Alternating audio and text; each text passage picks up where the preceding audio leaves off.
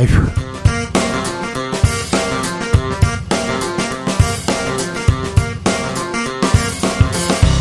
2022년 9월 15일 목요일입니다. 안녕하십니까. 주진우입니다. 국무조정실이 태양광 사업에 대한 조사에서 부당 집행된 예산이 2천억 원이 넘는다고 발표했습니다. 윤석열 대통령은 개탄스럽다면서 사법 처리 언급했는데요. 태양광 관련 수사가 정치권을 향한 다는 소리 계속 나옵니다. 자세한 내용 주스에서 살펴보겠습니다. 윤석열 대통령 해외 순방 다가오고 있습니다. 대통령실에서는 미국, 일본, 캐나다 정상과의 회담 준비되어 있다고 밝혔는데요. 특별히 일본 정상과는 2년 9개월 만에 만납니다. 성공적인 해외 순방을 위한 외교 전략은 무엇인지 지금은 글로벌 시대에서 모색해 봅니다. 성남 FC 후원금 의혹에 이어서 이재명 대표 아들까지 경찰에 소환됐습니다. 사정 정국으로 인해서 민생은 뒷전이다. 이런 비판의 목소리도 나오고 있는데요. 민주당은 사법 리스크와 민생 문제 해결을 위해서 어떤 대책 갖고 있는지 민주당 김남국 의원과 이야기 나눠보겠습니다. 나비처럼 날아 벌처럼 쏜다. 여기는 주진우 라이브입니다. 오늘도 자중차에 겸손하고 진정성 있게 여러분과 함께 하겠습니다. 2020년 세계 기부 지수를 살펴보니까요. 한국의 기부 참여 지수가 114개국 가운데 어느 정도 할 것 같습니까? 114개국 가운데 110입니다. 뒤에서 몇 번째입니다. 우리가 경제 대국이다. 안, 앞에서 뭐 열 손가락 안에 꼽힌다 이렇게 했는데 114개국 중에 110이라. 아, 그런데 안타까운 것은요, 코로나 이후에 기부 문화가 더 위축됐다고 합니다. 주변을 좀 둘러봐야 되는데, 그래서 밥을 굶고 있지 않은지, 억울한 일 당하고 있는지, 있는지 좀 살펴야 되는데, 많은 사람들한테, 특별히 코로나 시대에 돈 많이 번 분들 있지 않습니까? 그런 기업들 좀 주변에 나눴으면 합니다. 기부하고 계신가요? 기부 문화에 대해서 어떻게 생각하신지, 기부 문화 어떻게 확산하면 좋을지 좀 여러분의 지혜 모아 주십시오. 샵 9730 짧은 문자 50원, 긴 문자는 100원이고요. 콩으로 보내시면 무료입니다. 오늘 BTS의 RM이 한국 문화재 보존을 위해서 1억을 기부했다 이런 뉴스 봤습니다. 그 전에도 RM은 미술관에 자주 가고요. 그 전에도 기부했었는데 또 했습니다. 파타고니아라는 옷 그 회사가 있습니다.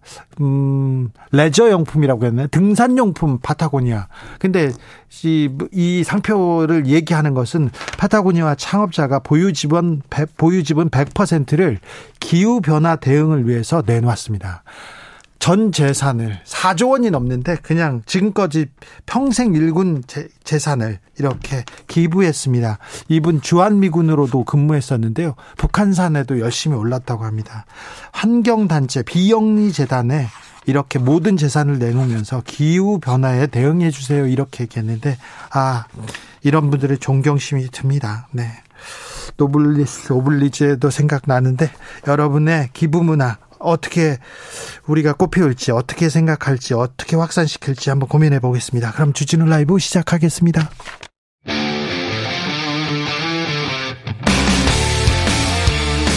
탐사보도 외길 인생 20년 주 기자가 제일 싫어하는 것은?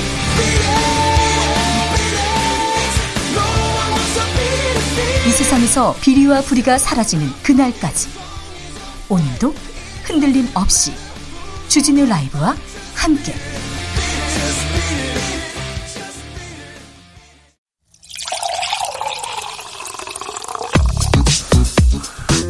진짜 중요한 뉴스만 쭉 뽑아냈습니다. 주스. 정상근 기자 어서 오세요. 네, 안녕하십니까? 윤석열 대통령이 태양광 사업에 대한 수사를 촉구했어요.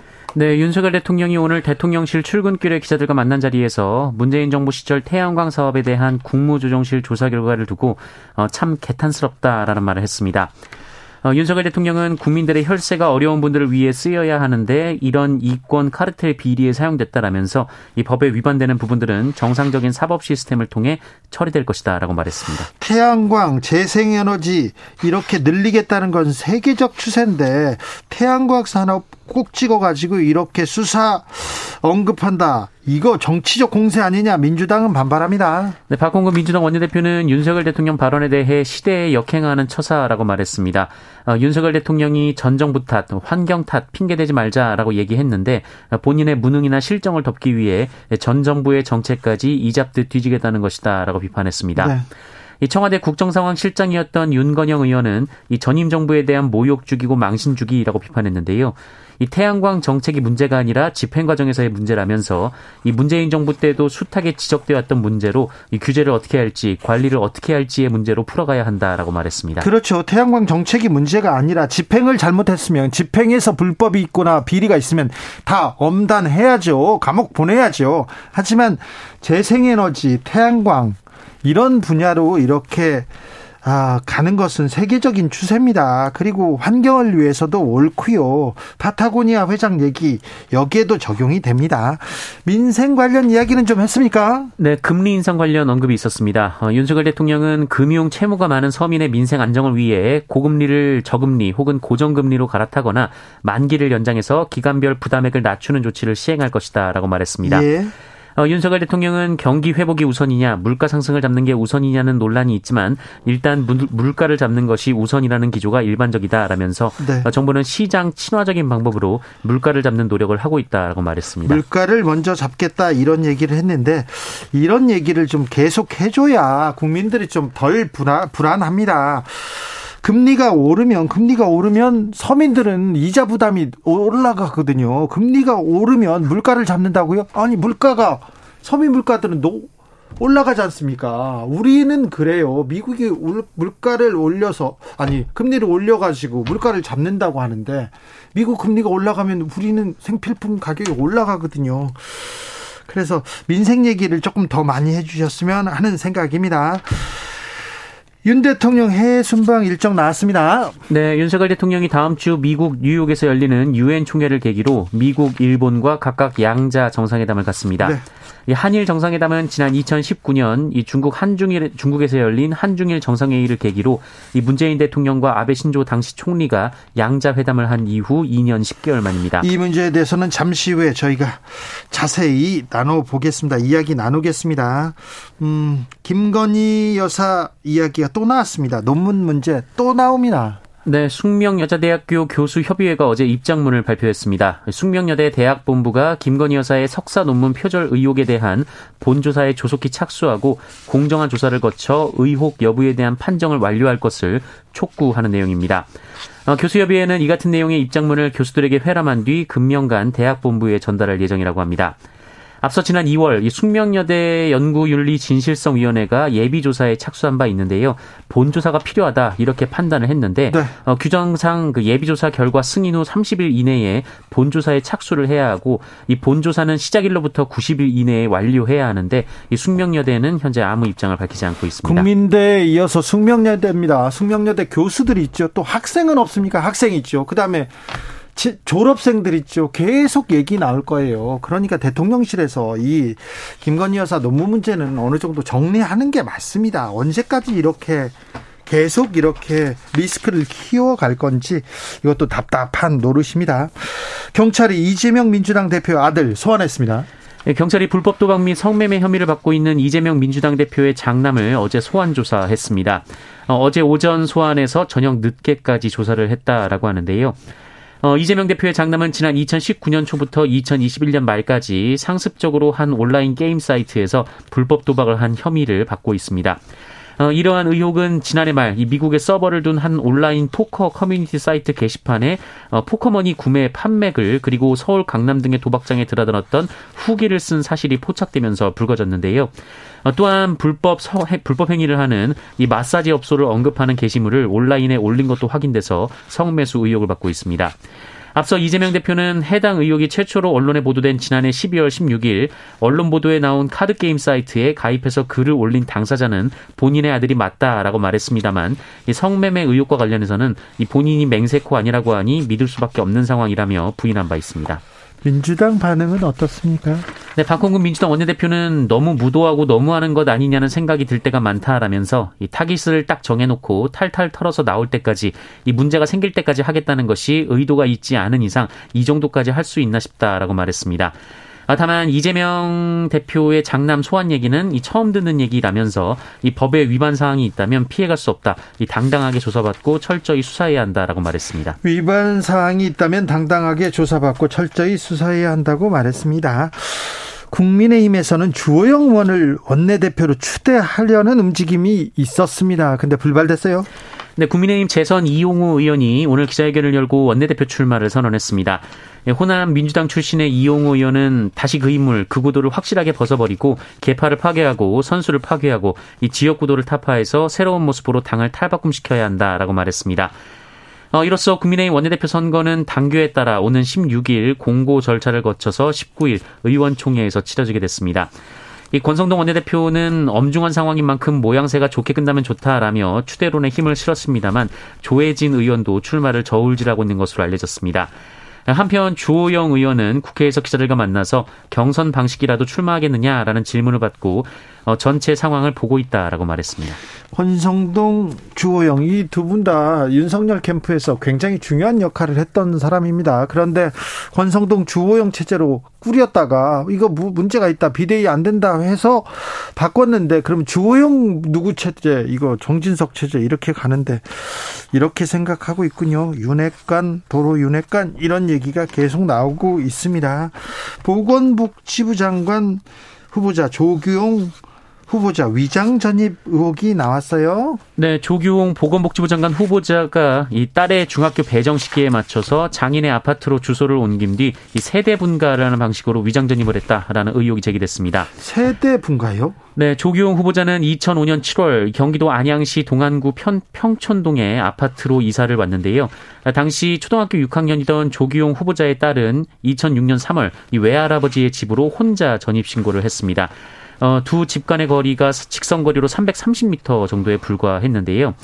어, 그리고 조기용 후보 배우자가 어, 전입 신고를 했고 그 뒤로 조기용 후보자도 어, 장인의 집으로 전입 신고를 했습니다. 어, 그리고 그날 조기용 후보자가 세대 분가를 통해서 세대주가 됐고 이 배우자와 딸을 세대원으로 편입을 시켰습니다. 예, 한마디로 하나의 주소지에 외할아버지와 그 조기용 후보자의 세대가 복수로 존재하게 된 상황인데요. 어, 이 시점이 이 중학교 배정 원서 접수 기간이었습니다. 어, 기존의 조기용 후보자 주소지 그리고 외할아버지의 주소지는 배정 학교가 다릅니다. 어, 조기용 후보자는 중학교 전입을 위해 딸이 거주지를 옮겼다라는 점을 인정했습니다. 아, 다만 초등학교 시절 주변 학생들과 교우 관계 때문에 학교 생활에 매우 어려웠다라면서 어린 시절 실제 돌봐주신 외할머니가 계신 집에 거주하는 것이 좋다고 판단했다라고 밝혔습니다. 네. 어, 그런데 중학교 배정이 끝나자마자 다시 원래 살던 주소지로 전입 신고를 했습니다. 어, 이에 대해서는 조기용 후보자 측은 이렇다 할 해명을 내놓지 않았습니다. 위장 전입을 통해서 학교 학교를 이렇게 옮긴 것 같은데요. 어떻게 생각하는지는 모르겠습니다만 위장 전입을 통해서 투기를 하고 농지를 뭐 농지에다가 집을 짓고 해서 투기를 해서 막대한 이익을 받는 위장 전입은 굉장히 비판받아야 마땅한데 학, 이 아파트는 A 학교로 가고 B 아파트는 다른 학교로 가고 이런 거 있지 않습니까? 이런 좀좀 불합리한 면도 있는 것 같습니다. 근데 아무튼 조기용 후보자의 위장 전입 의혹은 어, 자녀의 학교 문제인 것 같은데 지금 이 문제를 국민들은 어떻게 판단할지 좀 지켜보겠습니다. 네. 검찰이 김명수 대법원장에 대한 수사를 재개했습니다. 네, 검찰이 최근 임성근 전 부장판사를 소환해 조사했다라고 합니다. 어, 김명수 대법원장 관련 수사는 지난해 이 김인견 전 법원행정처 차장에 대한 서면 조사 이후 답보 상태였는데요. 어, 검찰은 새로운 수사팀이 꾸려져서 사건을 다시 보는 것이다라고 설명했습니다. 어, 이 건은 지난해 2월 이 당시 국회에서 사법농단에 연루된 의혹을 받고 있던 이 부산 고등법원 임성근 부장 판사에 대한 탄핵이 진행되던 상황과 연관이 있습니다. 어, 임성근 부장판사는 지난 2020년 5월 김명수 대법원장에게 사표를 제출했는데 이 김명수 대법원장이 국회 탄핵 추진을 언급하며 사표 수리를 거부했다 이렇게 주장을 했었습니다. 어, 이에 대법원은 김명수 대법원장은 임성근 판사에게 탄핵 문제로 사표를 수리할 수 없다라는 취지로 말한 사실이 없다라고 발표했습니다만 어, 이후 임성근 부장판사가 대화 녹취 파일을 공개했고 김명수 대법원장은 사과한 바 있습니다. 그때 그 녹취를 했죠. 둘이 대하는 내용을 녹취했다고 이렇게 공개했었죠. 네, 국민의힘은 김명수 대법원장을 직권남용, 허위 공문서 작성 행사, 위계 공무집행 방해, 청탁금지법 위반 등의 혐의로 고발을 하면서 해당 수사가 시작이 됐는데요. 한편 이 사법농단의 핵심 인물로 꼽혔던 임성근 부장판사는 어, 아무 처벌도 받지 않고 이 탄핵도 헌법재판소에서 각하됐으며 어, 변호사 개업을 한 상황입니다. 네. 이 문제를 대법원장을 이 사안으로 수사한다고요, 검찰이? 이걸 또 어떻게 보는지는 국민들은 어떻게 보는지는 모르겠는데 이거 너무하는 거 아닌가 이런 생각도 해봅니다. 대법원장이 명백한 법적인 잘못이 아니고 이거 이 사람 사법농단 판사지 않습니까? 어? 아무런 처벌을 받지 않고 있고 국회가 탄핵하고 있기 때문에 사표 수리를 미뤘다. 이거 판단인데 업무의 판단 영역까지 이렇게 검찰이 들여다보는 것이 맞는 건지 저도 저는 조금 이해가 안 갑니다. 아까 위장 전입 문제도 그렇습니다. 이분이 조기용 복지부 장관 후보자가 어 다른 흠은 없고 이 부분뿐인가 이런 생각도 해보고요. 네. 어, 돈을 위해서 위장 전집을 하진 않았구나 이런 생각도 합니다. 추경호 경제부총리 10월 물가가 정점이다. 정점이다. 10월까지만 오르고 그 다음은 좀 내려갈 것이다. 이렇게 얘기했네요. 네, 추경호 부총리 겸 기획재정부 장관은 오늘 국회 기획재정위원회 전체 회의에 참석해서 물가 전망을 묻는 의원들의 질문에 최근 환율 상승에도 물가 상승률이 10월쯤부터는 둔화할 것이다라는 입장을 재확인했습니다. 어, 추경호 부총리는 환율이 빠르게 상승하기는 했지만 이 늦어도 10월경에는 소비자 물가가 정점을 찍지 않을까라면서 어, 이후로는 소폭이나마 서서히 안정화 기조로 가지 않을까 이 조심스럽게 전망한다라고 말했습니다. 10월에 정점을 이루고 좀 내려온다고 지금 경제 사령탑이 그렇게 얘기합니다. 좀, 아, 좀 기다려 보겠습니다. 서울대에서 수백 명이 비리로 적발됐어요? 네, 교육부가 서울대학교를 대상으로 종합감사를 벌인 결과 600명이 넘는 교직원들의 위반 사항이 적발됐습니다. 네. 어, 이중 서울대학교 이공계 학과 교수는 지난 2014년부터 지난해까지 연구과제 3개를 수행하면서 과제에 참여한 학생들 몫으로 1억 6천만 원을 지원받았는데요. 어, 이 중에 2천만 원을 임의로 사용했다가 들통났습니다. 네. 어, 천만 원 가까운 노트북을 샀다라고 하는데요. 네. 개인 용도로 사용하며 연구 장비로 꾸몄다라고 합니다. 예. 어, 또한 교수 등 교원 19명은 배우자와 함께 연구 과제를 하고 있다며 연구비를 지급받기도 했고요. 배우자와 함께 한다고요? 네, 이렇게 가족 몫으로 지급한 액수만 2억 6천만 원이나 된다라고 합니다. 이건 좀 심각한 것 같습니다. 네, 연구비 유용 외에도 입시 문제나 예산, 회계 문제 등 58건이 지적이 됐고 징계, 경고, 주의 등 신분상 조치를 받은 교직원들이 666명입니다. 아, 이번 감사는 2011년 서울대 법인화 이후 처음 실시됐는데요. 예, 서울대는 법인 전환을 앞두고 자체 컨설팅을 통해 당시 100여 건이 넘는 위반 사항을 적발한 바 있는데 그때 교수님들 그 학교 돈 가지고 막 유흥주점 가고 그랬지 않습니까? 네, 하지만 징계를 받은 사람이 없었습니다. 그래서 제 식구 감싸기 때문에 이 문제가 되풀이고 되풀이되고 있다라는 비판이 나오고 있습니다. 그때 징계 징계 제대로 안 했어요. 이번에도 적발했는데 징계 제대로 안 할 거리요? 안 할 거리요? 네, 안 할 거리요 계속 얘기하는데 징계 제대로 하라고 지금 저희가 지켜보겠다고 하시는 어 하는 말입니다. 스토킹 피해자가 경찰에 신고했어요. 신고했어요. 그런데 재판을 앞두고 살해되는 사건이 벌어졌습니다. 네, 어젯밤 서울 지하철 신당역에서 30대 남성이 흉기를 휘둘러 20대 여성 영무원이 숨지는 사건이 벌어졌습니다. 네. 이 피의자는 피해자를 여자 화장실까지 따라 들어와서 범행을 저지르고 현장에서 검거가 됐습니다. 아, 당시 피해 영무원은 지하철역을 순찰하다가 피해를 입은 것으로 알려졌습니다. 네. 어, 그런데 이 사건 피해자가 이 남성을 지난해 10월 이 불법 차량 혐의로 경찰에 고소한 바 있습니다. 이 남성은 서울교통공사에 재직했던 직원인데요. 이 두 사람은 입사 동기로 이 피해자는 피의자로부터 스토킹, 불법 차량물 활용 협박 등을 당해온 것으로 전해졌습니다. 어, 남성은 이후 직위 해제가 된 것으로 전해졌습니다. 어, 경찰은 당시 피해자의 고소에 피의자를 긴급 체포했고 구속영장을 신청했었는데 법원은 이 피의자의 주거 공간이 일정하고 증거인멸 및 도주 우려가 없다라는 이유로 이를 기각한 바 있습니다.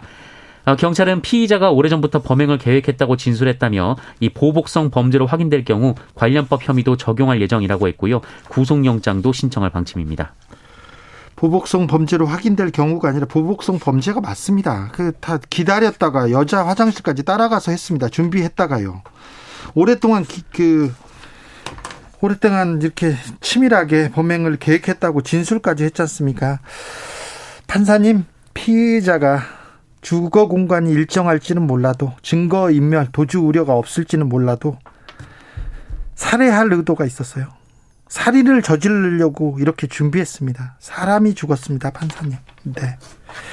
안타깝네요. 막을 수도 있는 살인이었습니다. 서울시가 성착취 피해 아동에 대한 종합 대책을 발표했습니다. 네, 서울시가 성착취 피해를 보는 아동 청소년들에게 피해 상담과 의료 및 법률 지원, 심리 상담을 일괄 통합 지원하는 종합 대책을 내놨습니다. 서울시는 아동 청소년을 대상으로 한 불법 촬영이나 성폭력, 성매매 등 피해가 급증하고 있으나 정책적 대응은 미비했던 상황이라면서 이 분절적이고 사후 대책 위주인 기존 지원 방식을 확장해서 이 피해를 종합적으로 지원하는 데 초점을 맞췄다라고 설명했습니다. 네, 그러니까 좀 그래서 어떻게 한답니까?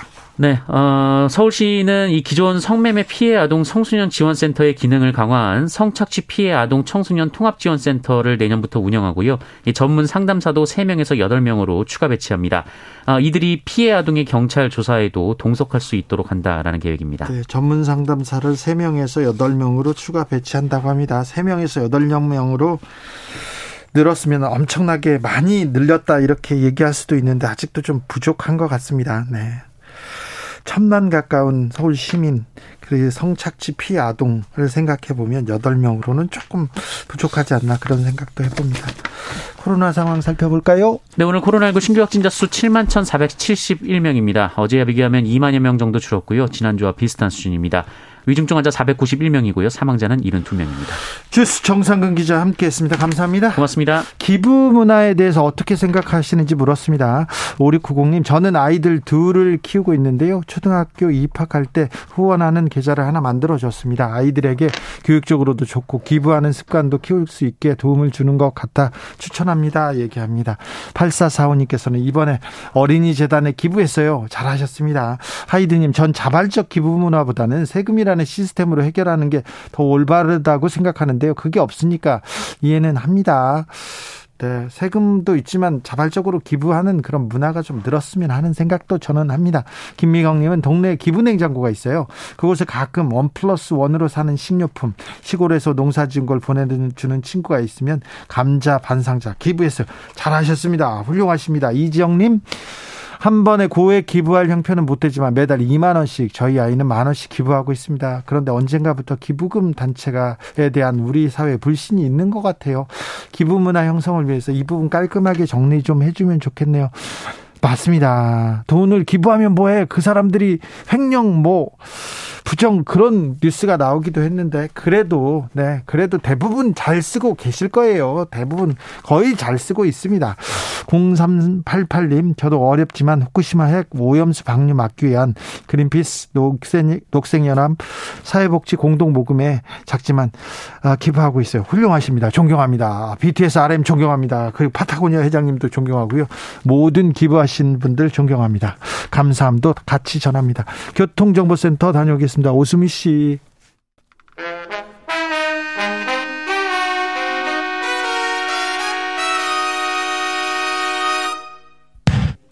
주진우 라이브 돌발 퀴즈. 오늘의 돌발 퀴즈는 객관식으로 준비했습니다.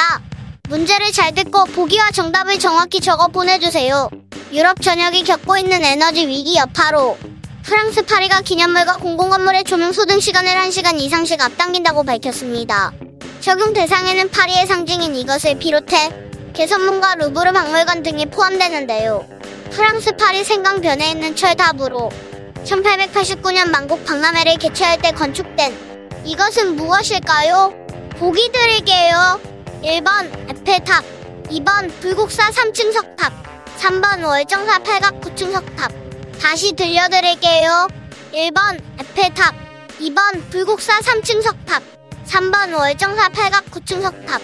샵 9730 짧은 문자 50원 긴 문자는 100원입니다. 지금부터 정답 보내주시는 분들 중 추첨을 통해 햄버거 쿠폰 드리겠습니다. 주진우 라이브 돌발 퀴즈 내일 또 만나요.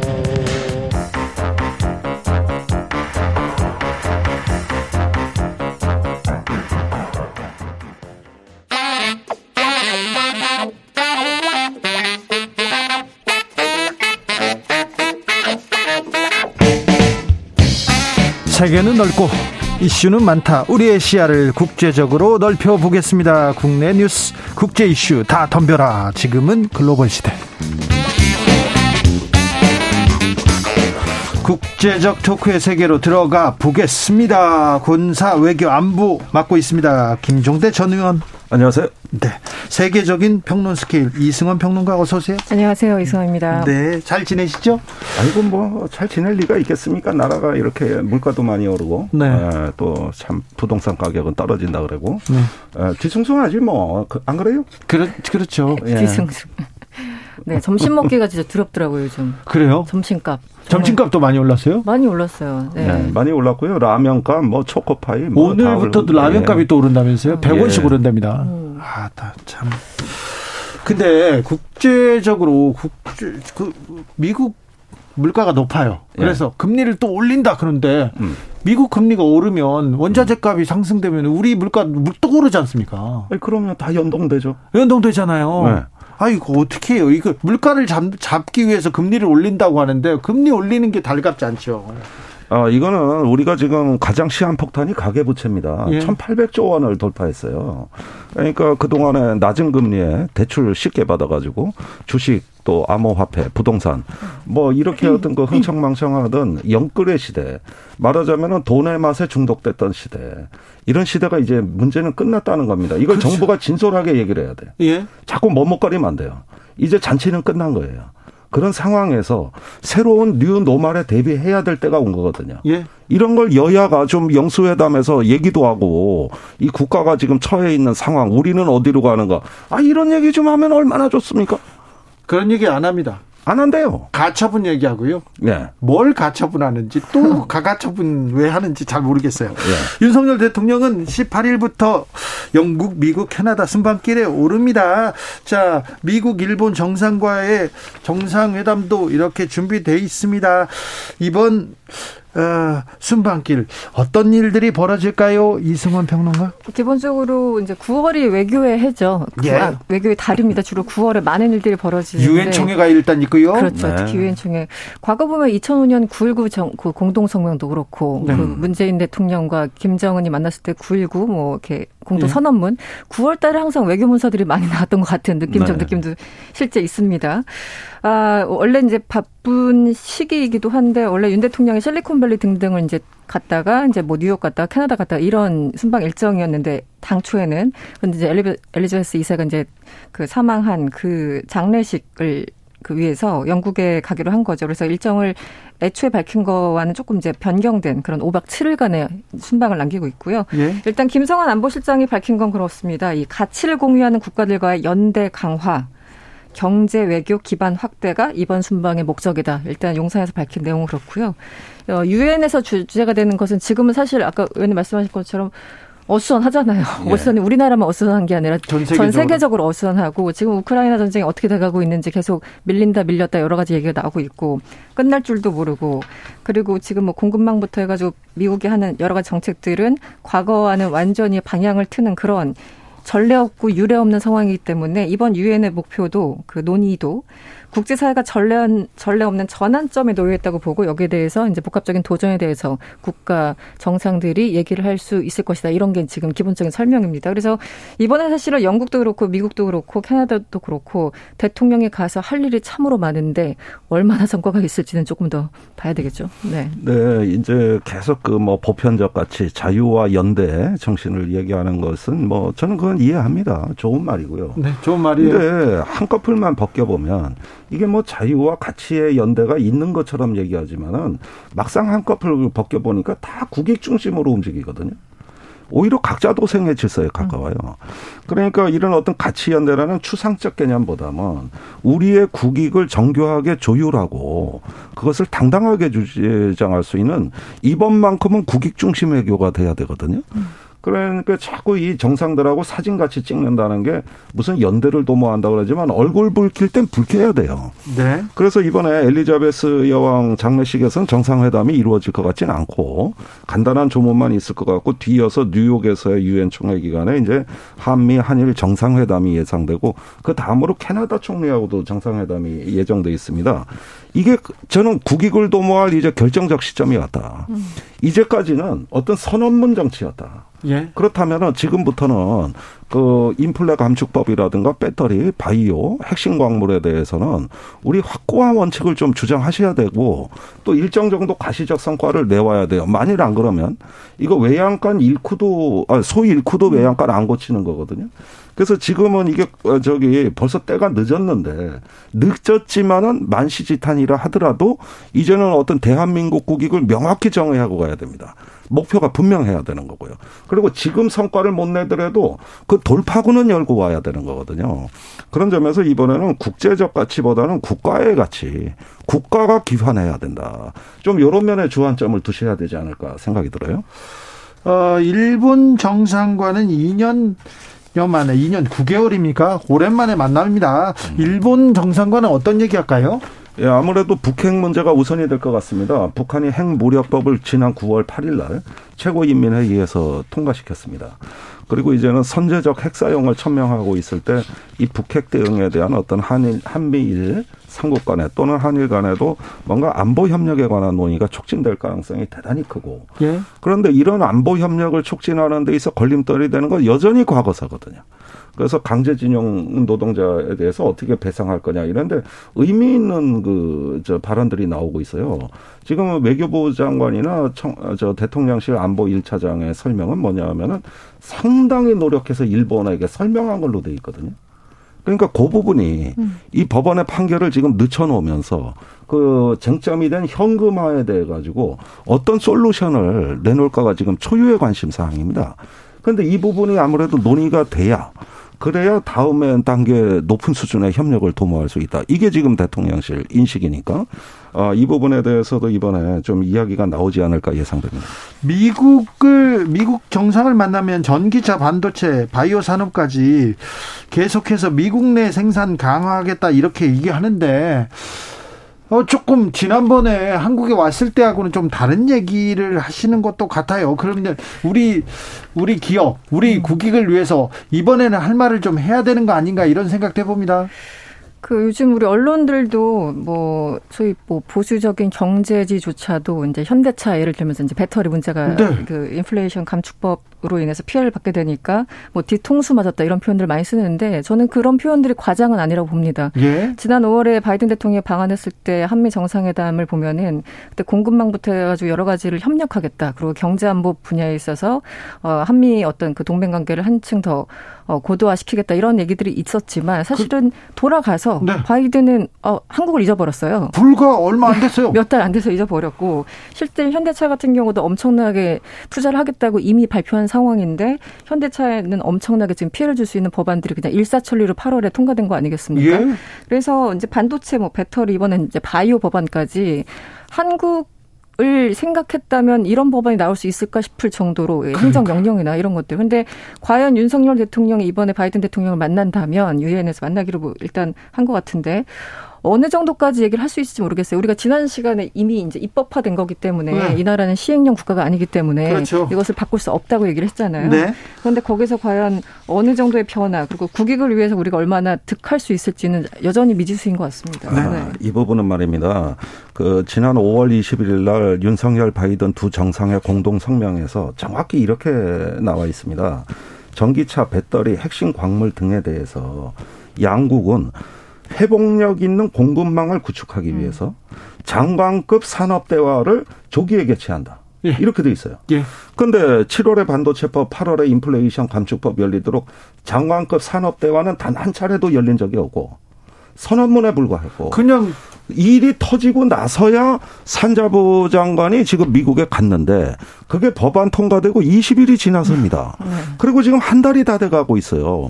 의미 있는 장관급 대화를 몰라 넣었으며 또 이것이 상시적인 협의 채널이 돼가지고 긴밀하게 조율할 수 있는 시스템인가 이 부분이 아직도 답이 안 나와 있는 상태에서 정상회담 선언문을 우리가 기억하고 있는 거예요. 그러면은 이 협의가 합의가 안 이루어진 것이거든요.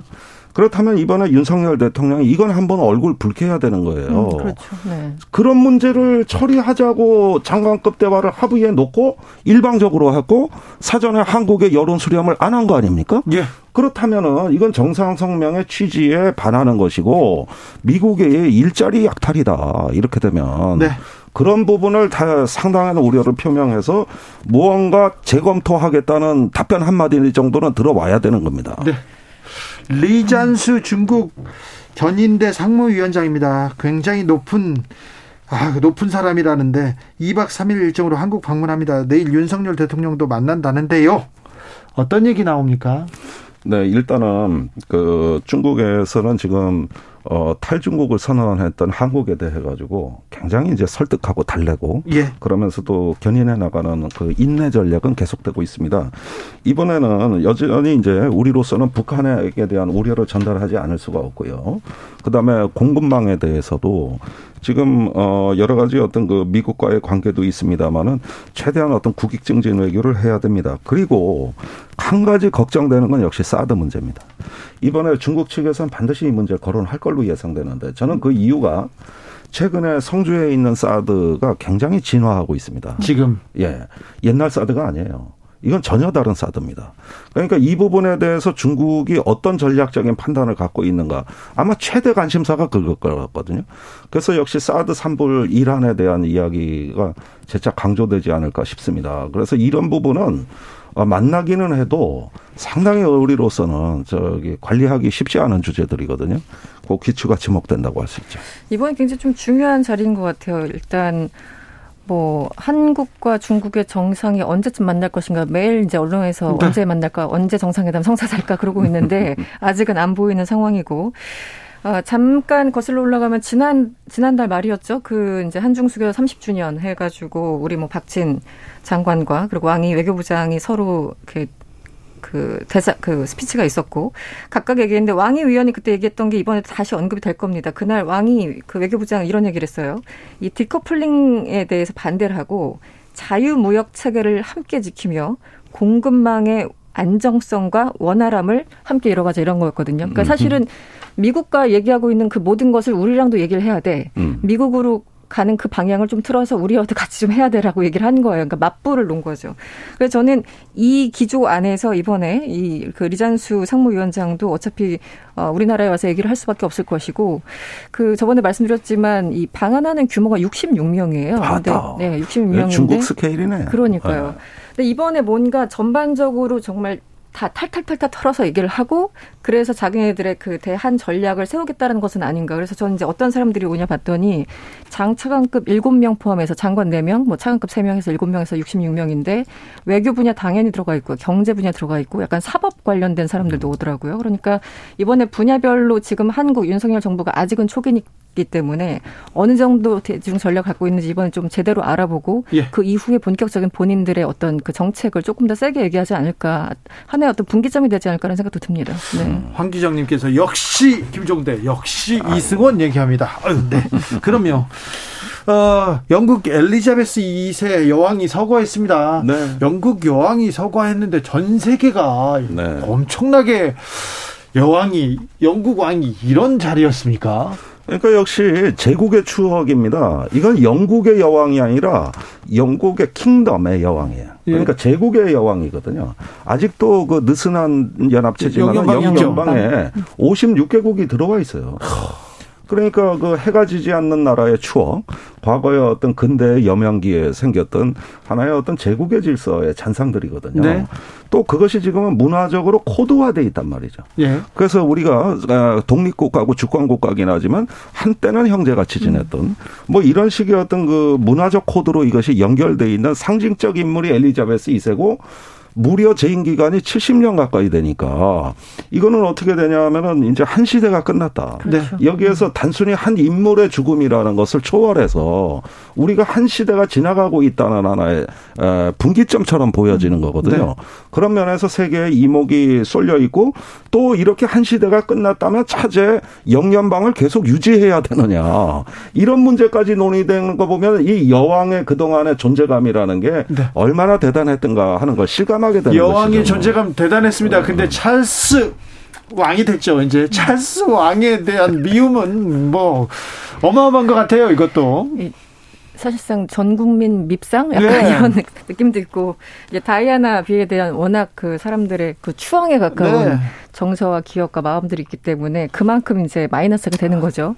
지금 보면 이제 약간 표정도 좀 짠하더라고요. 네. 느낌상 찰스 3세가. 그래서 관련 기사들 많이 나오고 있어요. 그래도 여왕이 어떤 식으로든 통합하고 어떻게든 누르고 있던 그런 여러 가지 이제 분출들을 음. 과연 찰스 3세가 리더십을 발휘해서 과연 유지해 나갈 수 있을까? 그건 이제 본인들도 사실 불안한 거예요. 그동안 네. 형식적인 영방 을 유지하고 있다고 하더라도 정치적으로나 감정적으로 여러 가지 좀 불안불안한 그런 상황 같고요. 유지하는 게 그렇게 어렵습니다. 그러니까. 그러니까 그 리더십이라는 게 보이지 않는 거지 사실은 예. 그 달성하기는 굉장히 어려운 거잖아요. 네. 그렇기 때문에 많이 비교가 되고 있는 것 같아요. 그런데요. 네. 어, 윤 대통령 순방에 김건희 여사도 동행합니다. 그런데 굉장히 관심이 많아요. 그러니까 참 저는 이런 특이한 어떤 그 이게 굉장히 비정상적인데 예. 6월 28일 날 나토 정상회의에 윤 대통령이 갔을 때도 기사의 절반은 김건희 여사였어요. 네, 더 많이 나왔다 아니, 이런 그때, 얘기도 있었어요. 예. 어디 주변에 일본의 요미우리나 아사히 신문을 보면은 정상들의 연설의 의미, 나토 신 전략 개념의 내용, 향후 정세 전망 이런 게 그냥 막 전면으로 보도가 되는데 우리나라 신문을 보면은 그런 건 짤막하게 나가고. 김건희 여사의 목걸이. 김건희 여사, 예, 빵집, 복장, 네. 장신구. 발찌. 어, 뭐, 그 다음 말 한마디, 표정. 아니, 이게 기사의 절반이 됩니까, 그래. 그러다 보니까 중요한 걸 많이 놓쳤는데, 네. 바로 그런 행태, 광, 저기, 우리의 관심이 그쪽으로 쏠려 있는 사이에 반도체법 뭐 이런 뭐 인플레법 다 터진 겁니다. 맞아요. 그러니까 이 정상 외교라고 했을 때 정상 외교의 본질을 충분히 주목해주고 거기서 뭔가 평가가 나와야 되는데 이 여사의 변수가 껴버리는 거예요, 이게. 음. 이렇게 되니까 국민들 관심의 절반은 글로 쏠려버리는 것이죠. 네. 네. 그 저번에도, 그러니까 이게 첫 번째는 김건희 여사가 갖고 있는 자체적인 어떤 논란과 의혹 이런 것도 있지만 그거를 상쇄하고 압도할 만한 윤석열 대통령의 정치적 행보나 wording이 없는 것도 문제입니다. 네. 한쪽이 압도적으로 뭔가 스포트라이트를 받을 만한 것 그렇죠. 제안이나 내용들이 있다면 네. 그게 어느 정도 눌러질 텐데 사실 윤 대통령 어떤 발언에 이런 게 해석할 게 별로 없는 거예요. 내용도 없고 그러다 보니까 더더욱 그 스포트라이트가 김건희 여사한테 쏠릴 수밖에 없고 그래서 저는 이번 그 윤석열 대통령이 어떻게 보면은 만회할 수 있는 외교 순방 자리가 좀 됐으면 좋겠어요. 그러니까 세금을 내는 대한민국 국민으로서 대통령이 사실은 우리끼리 욕하는 건 괜찮은데 외국 나가서 무시받고 이러는 건 별로잖아요. 네, 네 우리끼리 욕할 때는 그런 거지만 외국 언론도 네. 국내 언론에서 너무 떠드니까 외국 언론도 그런 그 대통령과 뭐 김건희 여사의 가십을 다뤄요. 네. 아니 그런데 이게 지금 뉴욕의 정상 다자 외교는 굉장히 그 상징적일 뿐만 아니라 중요한 어떤 음. 국가 행사입니다. 문재인 대통령 때 G8 그 정상회의 갖고 유엔 총회 연설을 했을 때 주된 게 뭐냐면은 한국의 방역의 성공과 음. 이 참여적 민주사회의 어떤 역량의 과시가 전 세계에 찬사를 받고 주목을 받았어요. 이번에도 그렇죠. 마찬가지예요. 그러니까 전 세계가 한국을 주목하는 것은 핵심 기술에 있어 가지고 중견 국가의 튼튼한 펀더멘탈과 그다음에 방역에 성공한 시민성 이런 걸 보는 거거든요. 그러면 정치 지도자는 그 국가의 강점, 역량을 가지고 세계에 어떻게 기여하는지 구체적인 비전을 제시하는 거예요. 지금 많은 그 세계 여러 나라가 그런 면에서 한국을 주목하고 있습니다. 이제는 우리가 약소국이 아니에요. 중견 국가란 말이죠. 미들 파워예요. 그래서 이런 점에서 저는 어떤 어 품격이 있고 그러면서도 구체적으로 이 공급망과 전쟁의 위기를 타파할 수 있는 어떤 평화 지도자로서의 어떤 기본 철학과 비전 이런 걸 세계에 인상적으로 과시함으로써 지지를 이끌어내는 매력 국가가 돼야 되는 거거든요. 근데 이게 자칫하면은 이 저는 김건희 여사의 어떤 이미지 정치에 의해서 잠식되거나 음. 음. 반감될 가능성이 있는데 이걸 대통령실에서 굉장히 정교하게 관리해줘야 되는 거예요. 또 네. 그렇죠. 빵집 이런 거 가는 게 아니고 뭔가 의미 있는 논리적인 그 설명이 가능한 행사와 퍼포먼스 이 부분에 있어가지고 좀 최고의 전문가를 동원하셔라. 그렇게 해서 시너지 효과를 일으켜봐라. 저는 이걸 주문하고 싶습니다. 어쨌든 김건희 여사에 쏠린 이 관심을 윤석열 대통령이 돌파해내야 그렇죠. 됩니다. 그렇죠. 대통령실에서 어떻게든 만들어내야 됩니다. 그러니까요. 그래서 아까 말씀드린 것처럼 스스로 어떤 돌파 력 이 있어야 되고 메시지가 강력해야 되고 그 다른 나라의 다른 국가의 정상들과 만났을 적에 그냥 만나서 사진 찍고 악수하는 게 아니라 외교를 진짜 해야 되는 겁니다. 그건 엄청나게 공부를 해야 되는 거고 굉장히 기술이 필요한 그런 접근법이 필요한 건데 아직까지 준비가 돼 있는지 사실 잘 모르겠고 이번에 단적으로 유엔 총회 가가지고 이 담대한 구상 얘기한다는 거 아니겠습니까? 예. 그런데 비핵기방 3천에서 약간 변주된 약간 순서와 바꾼 듯한 그리고 플러스 알파 정도 된 그 내용 국내에서도 특별하게 지지를 받지 못하는 그것을 국제 무대에 가가지고 얘기한다라는 게 과연 얼마나 그 다른 사람들에게 울림을 줄 수 있을지 일단 거기서부터 걱정이 되고요. 물론 이제 북한에서는 담대한 망상이라면서 얘기를 하고 있지만 어쨌든 그 내용도 외국 그 유엔 총회에서 다른 국가들에게 좀 울림 있는 전달이 돼야 되는데 저는 그렇게 성공적일 않을까? 지금 사실 좀 걱정스러운 그런 준비를 입장이에요. 많이 해야 됩니다. 네. 그거는 논리적으로 성립이 안 됩니다. 왜냐하면은 담대한 구상에 우리가 그래도 담대해 보이는 대목은 뭐냐면은 어, 북한에 대한 제재 완화를 이야기했다는 거거든요. 근데 제재를 하는 건 대한민국이라기보다는 유엔입니다. 유엔 자체가 대북 제재가 그, 그리고 미국이 독자 제재법으로 하고 있어요. 그러면은 유엔을 북한에 대한 제재를 완화하고 그들을 설득해서 평화의 길로 나오도록 설득하는데 유엔이 앞장서 달라는 이야기를 할 수 있느냐는 거예요. 결국은 이 문제의 당사자, 담대한 구상의 당사자는 말은 윤석열 대통령이 했지만 주체는 유엔이 돼야 되는 거거든요. 네. 그런 면에서 국제 협력을 이끌어 나갈 수 있는 구체적인 틀. 과거에는 육자 회담이 있었잖아요. 네, 유엔을 그렇죠. 설득할 만한 국제 사회를 설득할 예. 만한 뭐 어떤 메시지. 그렇습니다. 그런 걸 통해서 한반도의 평화를 통해 가지고 이 어떤 어, 세계적인 위기를 돌파해보는 동아시아의 어떤 그 혁신과 약진 이 부분을 이야기해야 되고 유엔에 구체적인 주문을 해야 되는데 이런 부분이 아니라 그냥 북한 규탄하다가 내가 담대한 구상을 했다 이렇게 이야기를 해버리면 어떻게 되냐면 너무 담대하셔서 탈이다. 어, 그만 좀 담대하셔라. 이래 될 수 있는 거예요. 과거에 문재인 대통령이 실패한 게 그겁니다. 유럽 가가지고 정상들한테 북한에 대한 제재 완화를 이야기했는데 음. 본전도 못 건졌거든요. 예. 그게 지금 분위기예요. 거기에다 북한이 핵무력법을 이미 통과시켰어요. 그러면 이 상황에서 담대한 구상 얘기를 해야 될까? 아니면은 조금 더 어떤 저 진전된 다른 이야기를 해야 될까? 이 부분에 대한 판단이라는 거예요. 그런데 잘못 이야기하면은 이게 웃음거리가 된다는 겁니다, 이게. 그러니까, 그러니까 예전에 의원님 말씀하신 것처럼 2005년에 9.19 공동성명처럼 실질적인 어떤 로드맵을 육자 간에 만나가지고 그런 합의문이 있거나 아니면은 지난 어쨌든 2018년 그 당시처럼 북미 대화 혹은 남북 대화들이 원활하게 계속 선순환 돼서 이루어져서 어느 정도 분위기가 분위기가 물어 물을 물어이고 물어갔을 때 어. 그때 얘기를 해도 사실 유엔의 대북 제재는 그렇게 철회하기가 쉽지가 않은 거거든요. 그렇죠. 근데 지금은 선제 공격 우리나라 장관과 그 대통령 얘기를 하고 있고 거기에 대해서 또 맞대응하면서 북한은 얼마 전에 핵무력 정책 법령을 얘기하고 있고 이런 상황에서 평화, 뭐 제재 완화 이런 건 그러니까 논리적 모순을 갖고 있다라는 거예요. 그러니까 음. 이 외교라는 거는 순서가 있고 논리적 논리적인 정합성이 있어야 되는 건데 스스로 그 문장들 사이에서 모순이 있기 때문에 우리나라 사람들도 지금 이해를 못 하는데 어떻게 하겠다는 건지 거기에 대해서 좀 걱정스럽다는 생각입니다. 정진석 국민의힘 비대위원장이 여야가 북한의 핵무력 법제화에 관한 공동 결의문 채택하자 이렇게 제안했는데 어떻게 보십니까? 예, 국회에서 채택될 겁니다. 네. 예, 이런 부분에서는 한 번도 국회가 음. 어떤 그 직무를 태만해 한 적은 없습니다. 그래요? 예, 그래서 저는 무난히 통과될 걸로 보는데요. 어, 단지 미세한 어떤 차이가 민주당은 제재만이 능사는 아니다. 음. 이런 이야기를 이재명 대표가 하고 있거든요. 네. 그러면 그것이 아니라면은 어떤 대화와 협력의 접근법을 민주당은 내야 되는 것이고 또 그거를 촉구하는 내용도 여 결의문에 들어가 있어야 되는 거예요.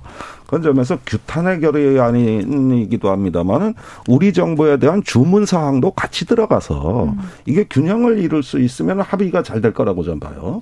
그래서 이번에 마침 담대한 구상도 얘기하셨으니까 이제 창의적인 어떤 그 해법을 정부에 주문하는 것도 괜찮겠다. 아마 이런 점에서는 협치가 잘 될 겁니다. 네.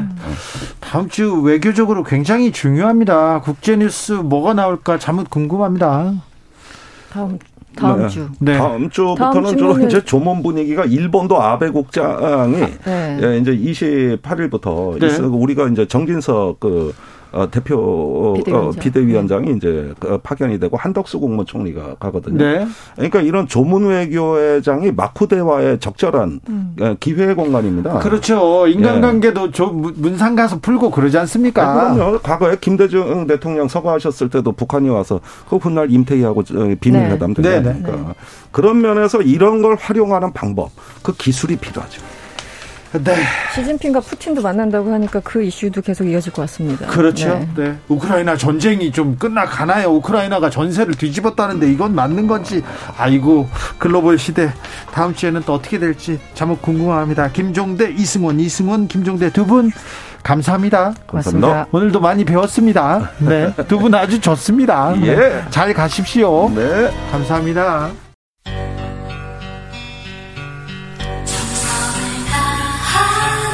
정성을 다하는 국민의 방송. KBS 주진우 라이브. 그냥 그렇다고요.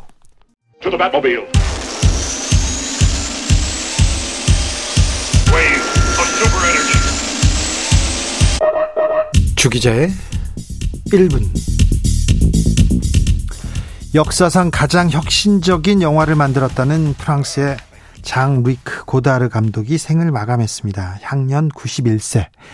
스위스에서 가족이 지켜보는 가운데 평화롭게 숨을 거두었다고 합니다. 조력사입니다. 조력사는 의료진이 처방한 약물로 환자 스스로가 죽음에 이르게 되는 것을 의미합니다. 의료진이 약물을 주입해서 환자의 생을 마감하는 안락사와는 조금 다른 개념입니다. 프랑스 일간지 리베라시옹은 아, 고다르 지인을 인용해서 고다르는 심각하게 아프지는 않았다. 사는 것에 지쳤을 뿐이고 스스로 삶을 끝내기로 결정했다고 전했습니다. 2018년에 호주의 저명한 과학자 데이비드 구달이 존엄사를 택한 것도 질병으로 인한 고통 때문은 아니었습니다. 고령으로 혼자 산책하는 것, 혼자 책 보는 것이 힘들어졌고 사는 게 행복하지 않다고 했습니다. 104세 생일날 구달 교수는 이렇게 얘기합니다. 죽는다는 게 특별히 슬픈 일은 아니다. 내 의지로 죽음을 선택할 수 있어 행복하다. 진짜 슬픈 것은 죽고 싶은데도 그러지 못하는 것이라고 말입니다. 구달은 스위스로 건너가 생을 마감하겠다고 공표하고는 그렇게 했습니다. 나와 함께 태어난 죽음, 죽음을 어떻게 직면할 것인지 다시 고민하게 됩니다. 내 죽음은 오직 신께서 결정한다고 믿지 않습니다.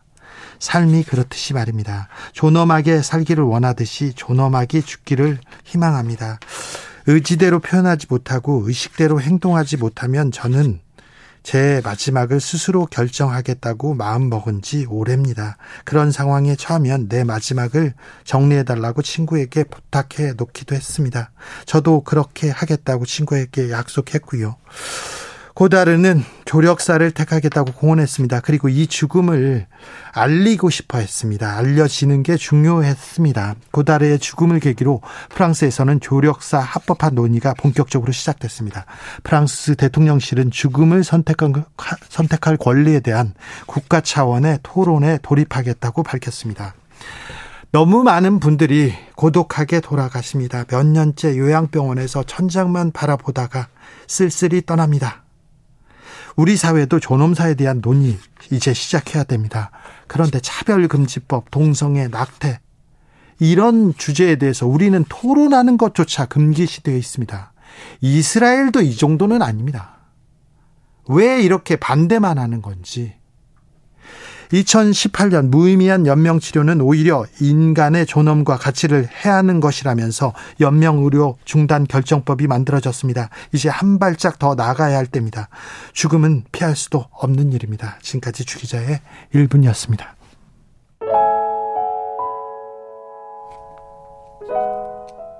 이한철 흘러간다.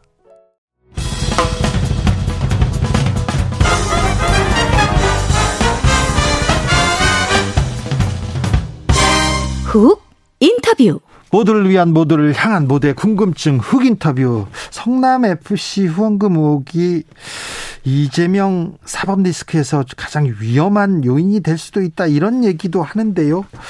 어, 이재명 대표 아들 소환했다는 얘기도 들리고요. 그런데 이렇게 사정정국 이어지면서 민생은 뒷전으로 밀린다는 비판의 목소리가 많습니다. 그래서 더불어민주당에서 민생도 잡고 어, 사법 리스크도 극복하겠다고 이렇게 얘기하는데 어떻게 하는지 좀 들어보겠습니다.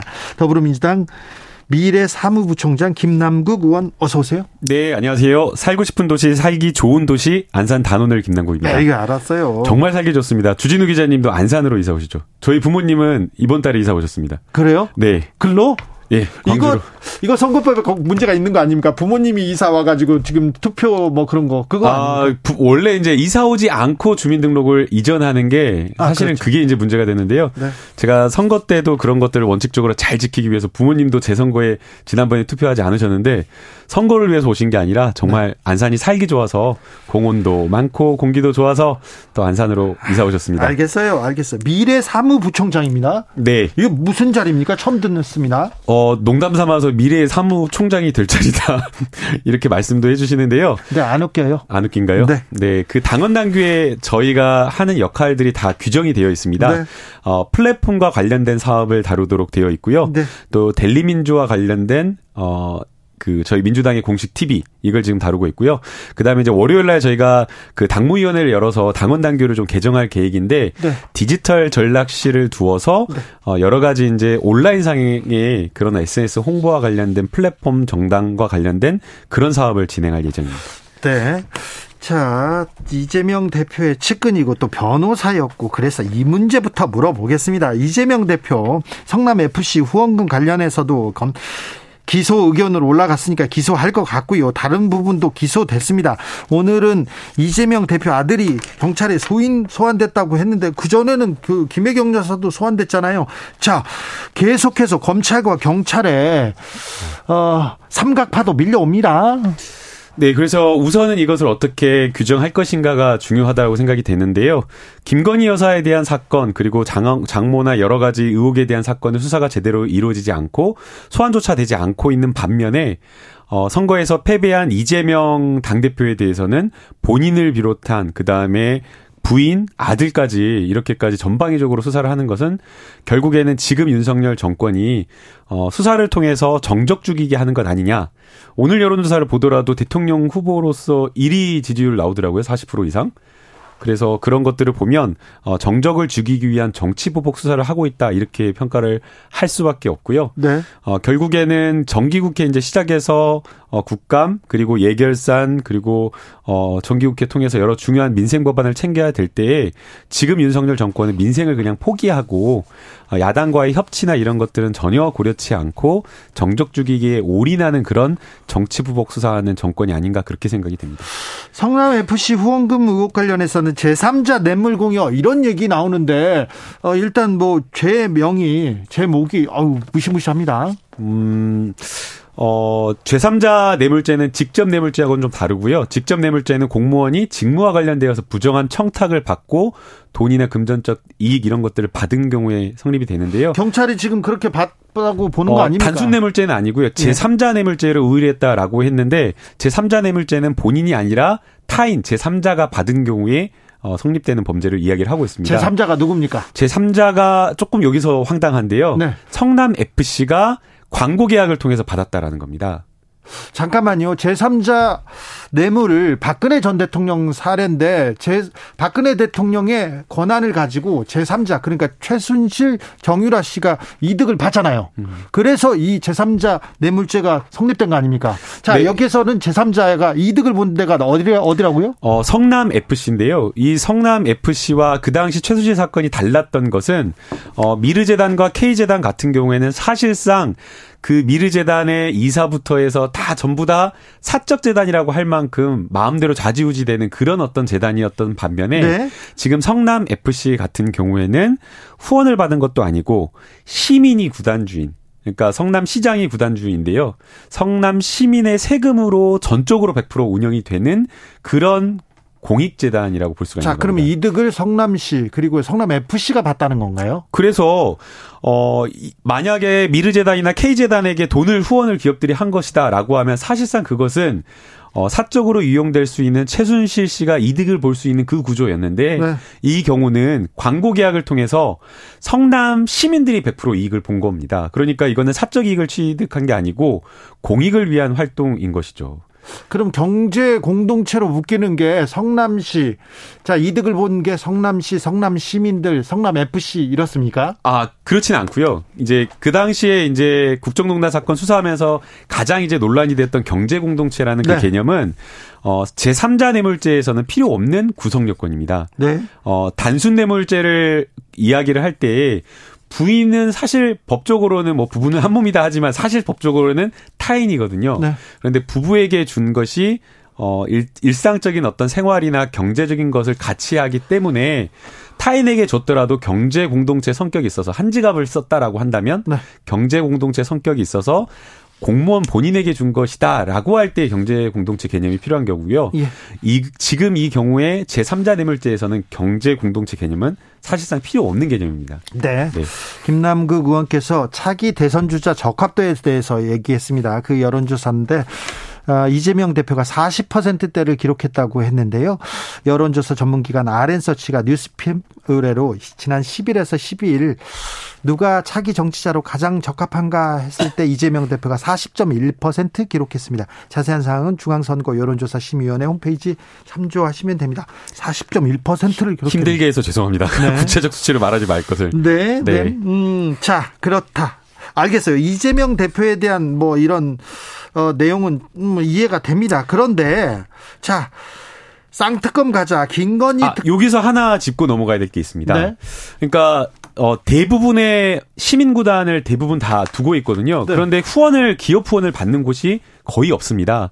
어, 저희 없어요? 안산 같은 경우도 그린너스 FC를 운영하고 있는데 안산 시민의 세금으로 대부분 다 운영이 되고 있거든요. 후원을 받아야 되는 거 아닙니까? 후원을 받아야 되는데 어, 잘 아시다시피 우리 K리그가 그렇게 많이 활성화되어 있지 않다 보니까 기업의 후원이 많이 들어오지 않는 거죠. 어, 다른 지자체장들 네. 어, 우리 구단 좀 도와달라고 여기저기에 읍소하고 다니는 거 제가 아는데요. 그러니까요. 그 지자체 단체장이 후원을 받기 위해서 엄청나게 발에 정말 땀이 나도록 뛰어다니고 홍주표 전 지사도 열심히 뛰었습니다. 네, 저도 다, 저도. 당선됐을 때 기업 대기업 좀 유치해 가지고 오라고 엄청나게 압력을 받았거든요. 네. 그래서 많은 그 지자체 단체장들이 그렇게 노력을 하고 있는데 이것은 사실상 시민이 이익을 본 것이기 때문에 칭찬해주고 잘한 행정을 적극적으로 장려해야 되는데 이걸 갖다가 거꾸로 제3자 뇌물죄로 우유하는 것은 말 그대로 지자체 단체장, 시장이나 도지사 아니면은 어, 대통령도 마찬가지가 될 수 있습니다. 네. 이런 어떤 외교 세일즈를 아예 하지 말라라는 그런 말이 되기 때문에 정말 황당한 기소라고 볼 겁니다. 황당한 기소다, 표적 수사다. 네, 알겠습니다. 자, 그건 그런데요. 그러면 되는데 왜 아, 이재명 특검도 가고 김건희 특검까지 가자, 쌍특검 가자 이 얘기는 왜 나온 겁니까? 어, 우선은 쌍특검과 관련되어서 저희 민주당에서 나오진 않았습니다. 그래요? 예. 그러니까 조금 이제 혼동하시는 경우가 있는데요. 대선 때 그때 윤석열 대통령이 가지고 있었던 여러 가지 의혹들 어, 대장동과 관련된 의혹도 있었고 또 장인 장모와 관련된 그리고 김건희 여사와 관련된 그런 어떤 문제들이 있었기 때문에 네.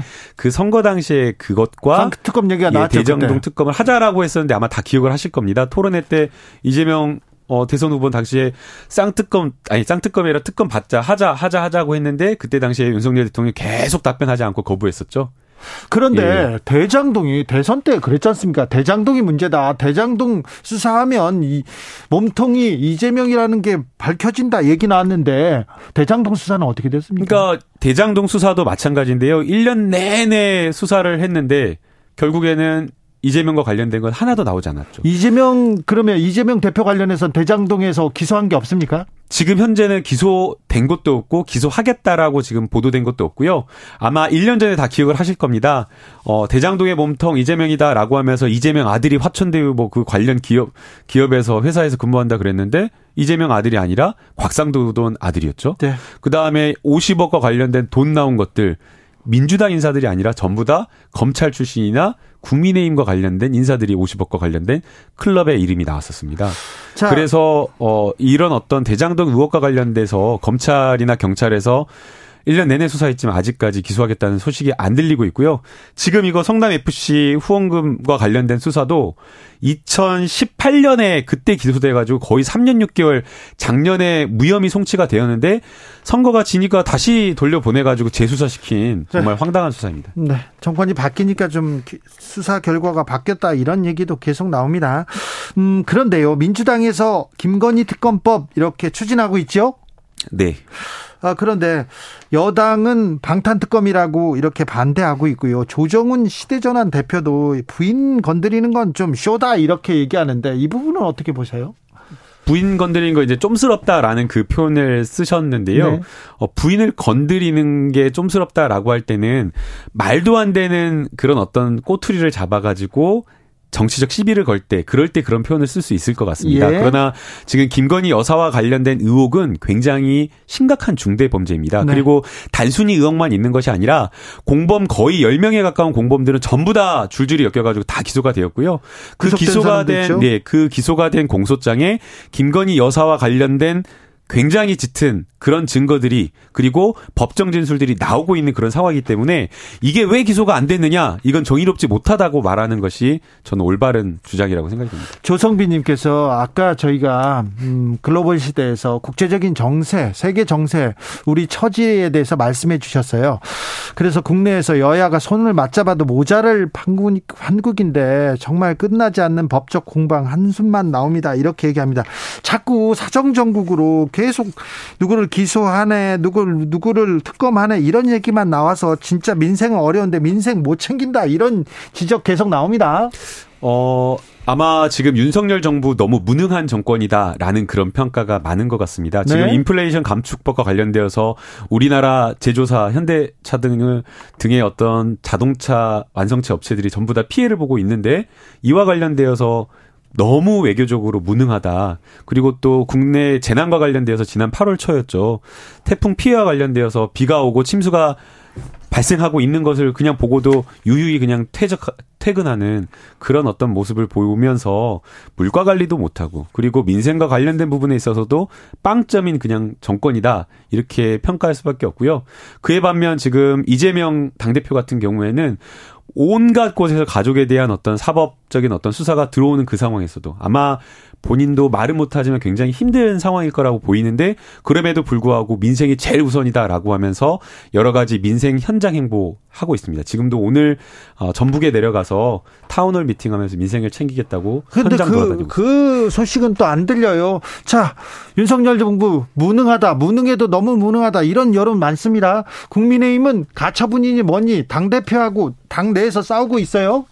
민주당도 보이지 않는다 이런 지적 많지 않습니까? 추석 때 그런 얘기 많이 들었죠? 어, 그래서 저희는 이미 이번 정기국회 때 22대 민생 개혁 입법 과제를 통과시키겠다라고 하면서 이것을 연찬회 워크샵 등을 토론, 토론을 통해서 이제 결정을 했고요. 그리고 지난 연휴 때도 이재명 당대표가 소집을 해서 우리 당직자들 오후 3시부터 밤 9시까지 정확히 딱 퇴근하니까 9시더라고요. 6시간 동안 쉬지 않고 어 여러 가지 개혁 입법 과제와 관련된 토론 그리고 우리도 당이 아무리 국민의힘이 지금 뭐 꼴 보기가 싫고 무능한 모습을 보인다고 하더라도 그런 어떤 반사적 이익을 누릴 것이 아니라 더 정치 혁신하고 그렇죠. 국민의 사랑을 받기 위한 정당이 되기 위한 네. 그런 개혁을 좀 하려고 좀 여당이 좀 지지부진하면 민주당이 좀 주도하고 이끌어 가야죠. 민생 대책 22개라는데 주도적인 건 뭡니까? 어, 뭘 하시겠습니까? 뭐 여러 가지 많은데요. 지금 당장은 수해와 관련되어서 태풍 피해 입으신 분들 많 은데 네. 여기에와 관련된 지원 뭐 반드시 돼야 돼서 수해 피해자 지원법과 관련된 부분 논의가 되고 있고요. 그 다음에 이제 그 물가가 많이 올라가다 보니까 물가가 너무 올라서 월급은 그대로서 월급이 줄어든 느낌이다. 이런 부분 많이 이야기하셔서 그렇죠.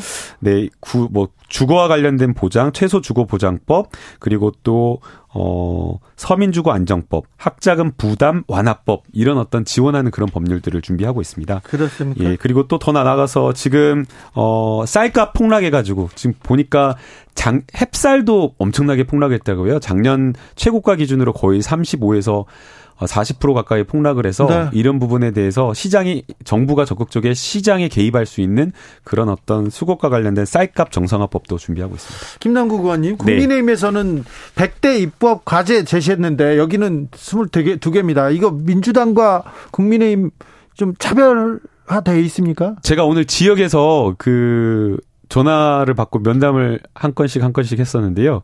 그런 이야기 하더라고요. 100대 입법 과제, 어, 윤석열 대통령 공약 막 이런 것들 했는데 다 거짓말이었다고 속았다고. 아, 그래. 예, 그다 후퇴해가지고 민생을 챙기는 게 아니라 실제 실제 보니까 서민이 아니라 서민과 민생이 아니라 대기업이나 초부자 감세에만 올인하고 있어서 문제다라고 지적을 하시더라고요. 저는 그 시민분의 말씀에 전적으로 공감하고요. 어려울 때는 정말 더 힘든 사회적 취약계층이 있기 때문에 네. 그런 곳에 더 집중을 해야 된다라고 봅니다. 아, 지난번에 얘기 나왔었는데, 음, 한동훈 법무장관 그리고 이상민 행안부 장관 탄핵안 아직도 고민 중에 있습니까? 어, 지금 당장 저희가 어, 이것을 깊이 토론하고 있지는 않은 상황입니다. 예? 앞서 말씀드렸듯이 어, 아무리 국민의힘 그리고 검찰이 정치 보복을 한다고 하더라도 어, 민생이 제일 우선이기 때문에 민생과 관련된 부분을 제일 집중적으로 고민하고 있습니다. 오사공원이 민생과 관련된 특검과 민생과 관계없는 특검이 혼재돼 있어서 국민 혼란 가중됩니다. 안타깝습니다. 이런 의견도 주셨어요. 어, 윤석열 대통령이 태양광 관련해서 관련해서 굉장히 그 좀 강도 높은 비판이 있었습니다. 이 부분에 대해서 민주당에서는 반발하던데 태양광 관련해서 잘못한 거는 잘못한 사람들은 불법 저지르거나 그 중간에 뭐 잘못된 거는 바로 잡아야죠. 네, 두 가지 점에서 충분하게 문제 제기는 가능한 것 같아요. 국가의 보조금이 정말 함부로 쓰이는 건 말이 안 되잖아요. 그래서 네? 어, 정말 제대로 된 지원이 있었는지 그리고 국민의 세금이 어, 정책과 관련된 올바른 방향으로 써였는지 낭비되는 거 없는지 꼼꼼하게 들여다봐야 된다 보고요. 네. 어, 그러나 이제 문제점은 이게 또 결국에는 전 정권에서 했던 친환경 태양광과 태양광 사업과 관련된 부분에 대한 정책을 어, 비판하기 위해서 또 들고 나온 것 아닌가라는 생각이 들어서 이것도 하나의 정치 보복으로 비춰집니다. 그 다음에 이제 두 번째는 어, 세계가 가려고 하는 방향이 완전히 거꾸로 가고 있습니다. 뭐 신재생 에너지로 가는 거는 세계적 추세죠. 네, 지금 태풍도 많이 이렇게 센 태풍들이 오고 있고 빈번히 발생하고 있다라고 하는데 이게 결국에는 탄소 배출로 인한 기후 온난화 결국에는 이런 것과 관련되어 있어서 모든 세계 유럽과 관련된 국가들이 전부 다 신재생 에너지 비율을 장기적으로 늘리는 추세로 가고 있는데 우리나라는 지금 그거에 비추어 거꾸로 가고 있어서 그런 부분은 좀 상당히 우려스럽습니다. 네, 알겠습니다. 여기까지 들을까요? 지금까지 민주당의 김남국 의원이었습니다. 감사합니다. 네, 감사합니다. 정치 피로, 사건 사고로 인한 피로, 고달픈 일상에서 오는 피로. 오늘 시사하셨습니까? 경험해보세요. 들은 날과 안 들은 날의 차이. 여러분의 피로를 날려줄 저녁 한 끼 시사. 추진우 라이브.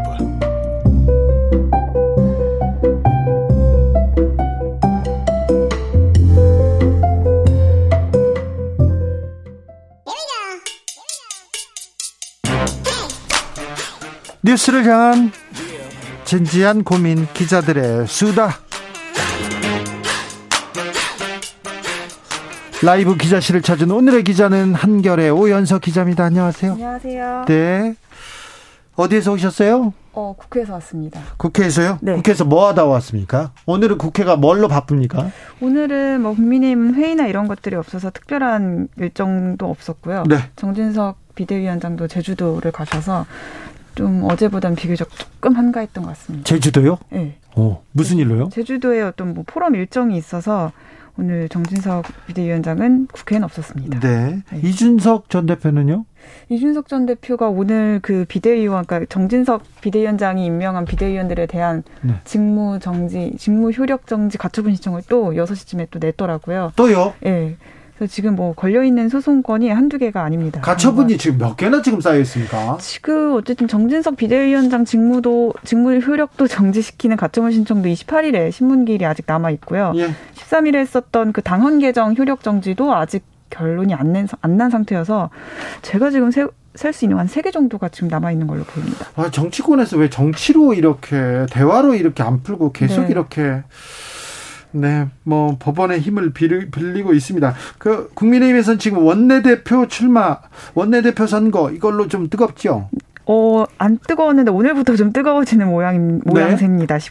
19일에 의원총회에서 새 원내대표를 뽑기로 했는데 오늘 그 이용호 의원이 처음으로 출마 선언을 하면서 이제 스타트를 끊었는데요. 이분 민주당 출신이고요. 그렇습니다. 호남 출신이고요. 네. 어 뭐 윤석열 대통령 만들기엔 나섰지만 친윤이라고는 할 수 있지만 아주 또 친하지도 않은 것 같고요. 합니다. 네. 개인적인 뭐 인연이나 이런 거는 없, 없지만 뭐 아, 아시다시피 친윤석열계 의원 모임이었던 민들레 창립을 주도하는 등뭐 예? 친윤계 의원으로 꼽히기는 하는데요. 네. 본인의 그 말씀하셨던 그런 지역 구도를 타파하는 중도 확장성을 강조했고 뭐 윤 대통령과 소통했냐 이거 이번에 출마하면서 소통했냐는 질문에는 하지 않았다라고 얘기를 했습니다. 그런데 그래도 다른 의원들하고 얘기해봤겠죠. 그렇죠. 또그 의원들의 표를 받는 거니까. 네, 그렇습니다. 그런데 주호영 전 비대위원장 원내대표로 추대하자 이런 주장 권성동 어, 전 원내대표를 비롯한 네. 많은 사람들이 좀 주장하지 않았습니까? 네, 특히 그 아까 얘기했던 친윤계 의원들 사이에서 이런 주장이 좀 많이 나오는 걸로 어, 얘기가 나오고 있는데요. 권성동 뭐, 원내대표였죠. 네. 예. 근데 사실 이게 지금 이용호 의원이 출마를 했기 때문에 후보군이 이제 생긴 거기 때문에 뭐 합의 추대로는 사실상 어려운 상황이고요. 어, 지금 어쨌든 당이 혼란스럽다 보니까 이걸 안정적으로 수습하기 위해서는 원내대표를 역임했던 주호영 의원이 어, 이제 신임 원내대표로 합의 추대하는 게 낫겠다 이런 의견이 이제 제기가 됐었는데 근데, 사실 뭐 이제 아니 근데 도로 주호영 그런 그 얘기가 나올 거 아니에요 그러면 어, 그럴 수도 있죠. 근데 당내에서는 사실 좀 어, 웃지 못할 이야기이긴 하지만 할 사람이 없다라는 얘기가 더 많습니다. 아니 도로 주호영 얘기 나오면 이거 왜 정치인들이 왜 이렇게 상상력이 이렇게 없어요? 빈곤합니다. 자, 네. 왜 이렇게 후보가 없어요? 그 이제 의원들 사이에서도 지금쯤이면 선거 운동이 활발하게 좀 나타나야 되는데 네. 뭐 전화도 안 오고 되게 좀 조용하다라는 얘기가 있거든요. 왜냐하면 예? 19일에 원내대표를 뽑으려면 또 17일까지는 후보자 등록을 해야 되는데 아직 한 명밖에 안 한 상태라서 그래서 방금 얘기했던 그런 주호영 추대설과 좀 관련이 있는 걸로 보이는데요. 뭐 윤한호 의원이라든지 권성동 의원 같은 이제 친윤계 의원을 중심으로 주호영 추대설이 나오니까 어 이게 그럼 윤심인데 내가 괜히 출마를 했다가 좀 민망해지는 거 아닌가 이런 것 때문에 눈치를 보고 있는 좀 분위기가 감지가 됩니다. 네. 네. 국민의힘 의원들한테 네. 가서 좀 얘기를 좀 하세요. 음. 국민의힘은 어떻게 이렇게 민생을 챙길 거다. 음. 어떤 정책을 어, 이렇게 만들 거다. 이런 얘기를 좀 방송 인터뷰를 통해서라도 좀 하라고 하세요. 음. 저 국민의힘 의원들은 인터뷰도 안 하고요. 주장도 안 하고 다 사라졌어요. 없어. 그래 놓고 우리 주장을 받아들이지 않는다고 막 이렇게 비판해요, 음, 뒤에서. 그렇죠. 보면 참 신기해요, 그분들. 그런 분들이 많다는 것도 좀 가서 얘기하세요. 왜 네. 당신들의 주장을 얘기하지 않고 왜 국민들이 왜 정부 여당 뭐 하고 있냐, 민생 안 챙기냐, 그 음. 얘기 계속 듣는데 뭐 하고 있냐고 좀 하세요. 네, 알겠습니다. 다음 만나볼 이야기는요? 네, 그 정의당이 노란 봉투법을 오늘 당론으로 발의를 했는데요. 네. 뭐 워낙 이제 뭐 요즘 뉴스에 많이 나오고 있는 이제 단어인데 네. 간단하게 설명을 하면 이제 노조의 단체 교섭, 쟁의 행위에 대해서 노조나 근로자에게 손해배상을 이제 기업이 청구할 수 없도록 하는 내용인데 정의당은 기존 내용에 더해서 그 법 적용 대상을 뭐 플랫폼 노동자까지 확대하는 내용의 그런 개정안을 발의를 했습니다. 네. 여기에는 또 민주당 의원들 네, 46명도 함께 동참을 했고요. 어, 뭐, 근데 지금 뭐 민주당이나 정의당에서 이렇게 법안 발의에 좀 적극적으로 나서고 있는데 반해서 정부 여당은 좀 미온적 태도를 보이고 있는 상, 상황입니다. 오랜만에 정의당의 이름을 들었습니다. 그렇습니다. 노란봉투법 여기에서. 네.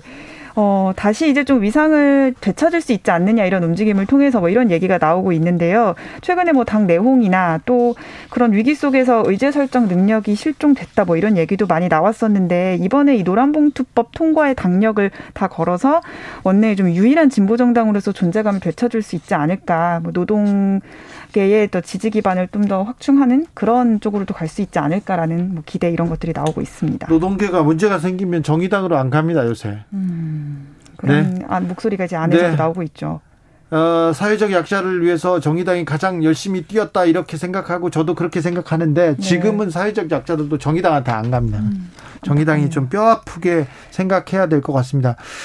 지금 있는 그 비례대표 의원들 다 그만둬라 이 이런 투표가 있었잖아요. 그 네. 그 이후에 뭐가 달라졌냐 얘기 나오는데 음. 자 노란 봉투법을 들고 정의당이 나왔습니다. 어떻게 달라지는지 네. 다시 어, 이게 떠나간 떠나간 민심을 좀 얻을 음. 건지 좀 지켜볼까요? 네, 민주당을 좀 강하게 좀 압박하고 있습니다. 정의당이. 네, 민주당에서 감사원법 개정안 발의했네요. 네, 어제 신정훈 의원이 발의한 건데요. 네. 내용은 이제 정, 감, 감사원의 정치 보복성 감사를 증, 금지하는 내용입니다. 뭐 네. 최근에 지금 이제 감사원이 과거 문재인 정부에 대한 뭐 에너지 전환 정책, 코로나 백신 수급 관리 이런 것도 이제 감사 대상에 올리니까 정치 감사, 표적 감사라고 민주당에서 계속 비판을 해왔거든요. 네. 이런 움직임의 연장선 상에서 이번에 개정안을 낸 겁니다.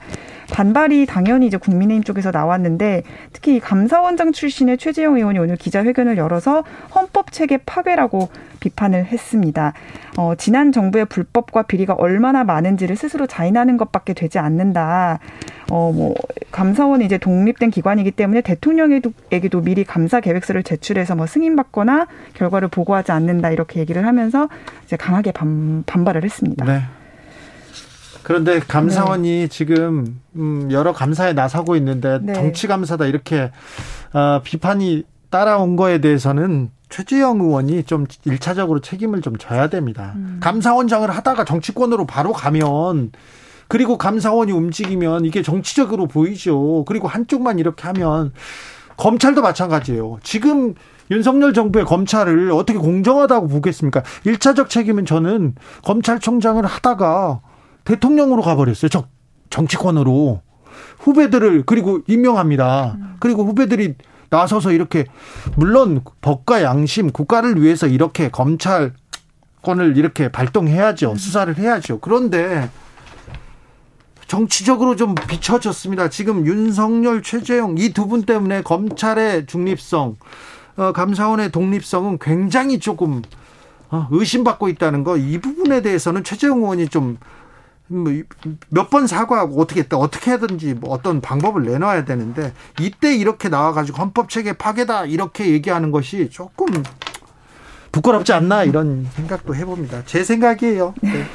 최재형 의원은 그렇게 생각하지 않을 겁니다. 네, 예. 자 개정안에 대해서는 찬반 의견 팽팽합니다. 네, 그 개정안 내용이 사실상 국회가 감사원을 통제하는 거다라는 이제 비판이 나오고 있는데요. 여권에선 특히 검수 완박에 이어서 감사 완박을 추진하겠다, 뭐 추진하겠다는 것이다. 민주당이 방탄 정당임을 자인하는 것이다. 이런 워딩의 비판까지도 나왔습니다. 예. 근데 이제 헌법상 대통령 소속 기관으로 돼 있는 감사원을 이제 국회 소속으로 이관하는 이관해야 된다는 것 이관해야 된다거나 아니면 국회에서 감사원장 후보자를 추천해서 대통령이 임명해야 된다 이런 지적은 끊임없이 좀 나오긴 했었거든요. 네. 어, 최근에는 대통령제 권한 축소를 주장하는 그런 주장에서 뭐 이제 최소한 뭐 입법권, 인사 동의권, 감사권 이런 대통령의 권한을 의회로 옮겨야 된다 뭐 이런 지적도 나왔었고요. 해외에서도 보면 영국이나 독일, 뭐 외국의 경우에도 국회 감사원 통제 국회가 감사원을 통제하는 사례가 좀 다수 있었다고 합니다. 그래서 좀 팽팽하게 계속 토론이 이루어지지 않을까라는 생각이 듭니다. 네.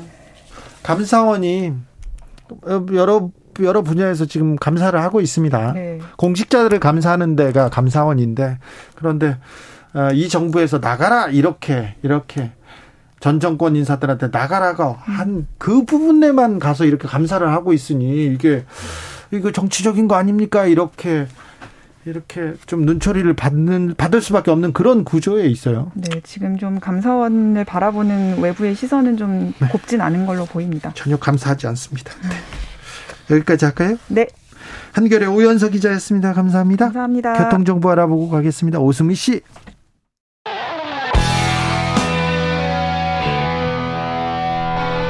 스치기만 해도 똑똑해진다. 드라이브 스루 시사 주진우 라이브.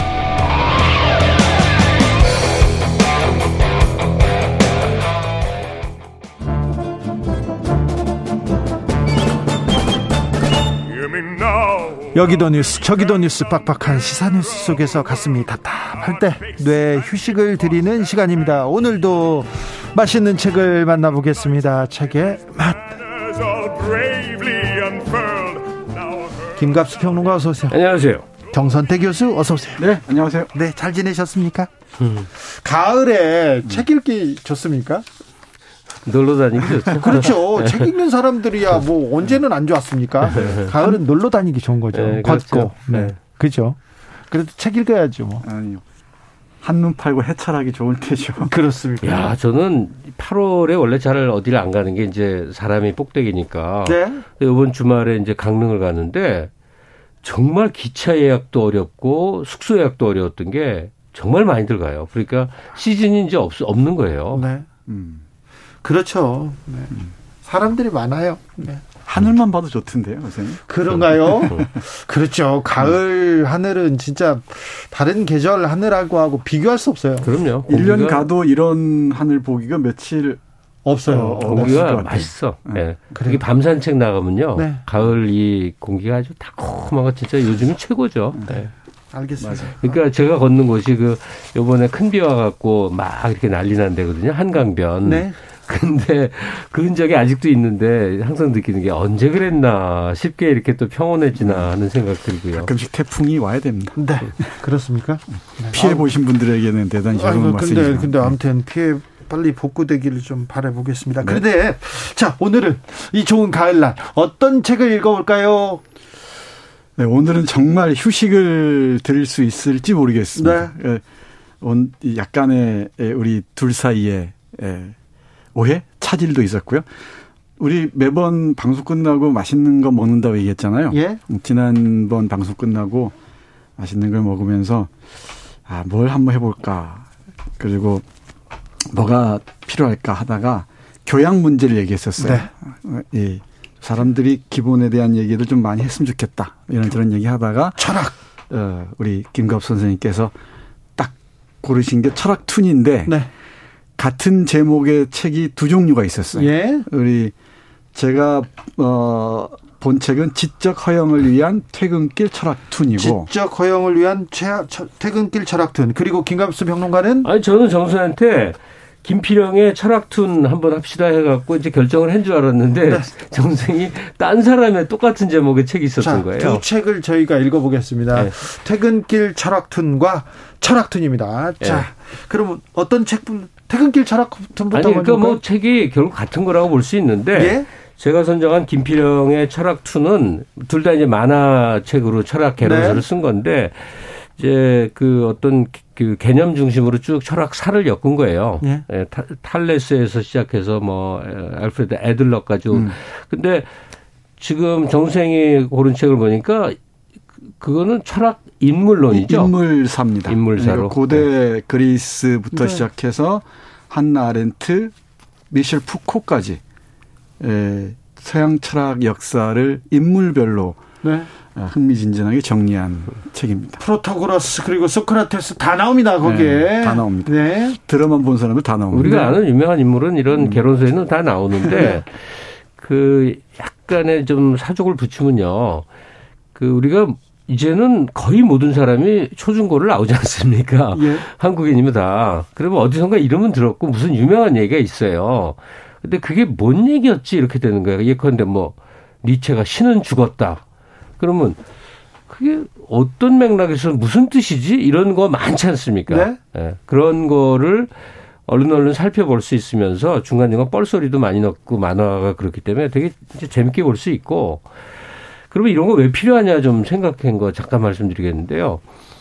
그 우리가 왜 이렇게 안 행복하지 생각 안 해보셨어요? 그 우리 어렸을 때 한국의 형편하고 지금 생각하면 뭐 말도 할 거 없이 지금 다들 좀 삶이 여유가 있어야 되는데 거꾸로 가는 것 같거든요. 근데 그건 뭐냐면 삶이 이렇게 고단할까를 먼저 많이 생각한 철학자들이 있었는데 그 사람들의 생각을 조금씩 떠들어 보면 좀 나아집니다.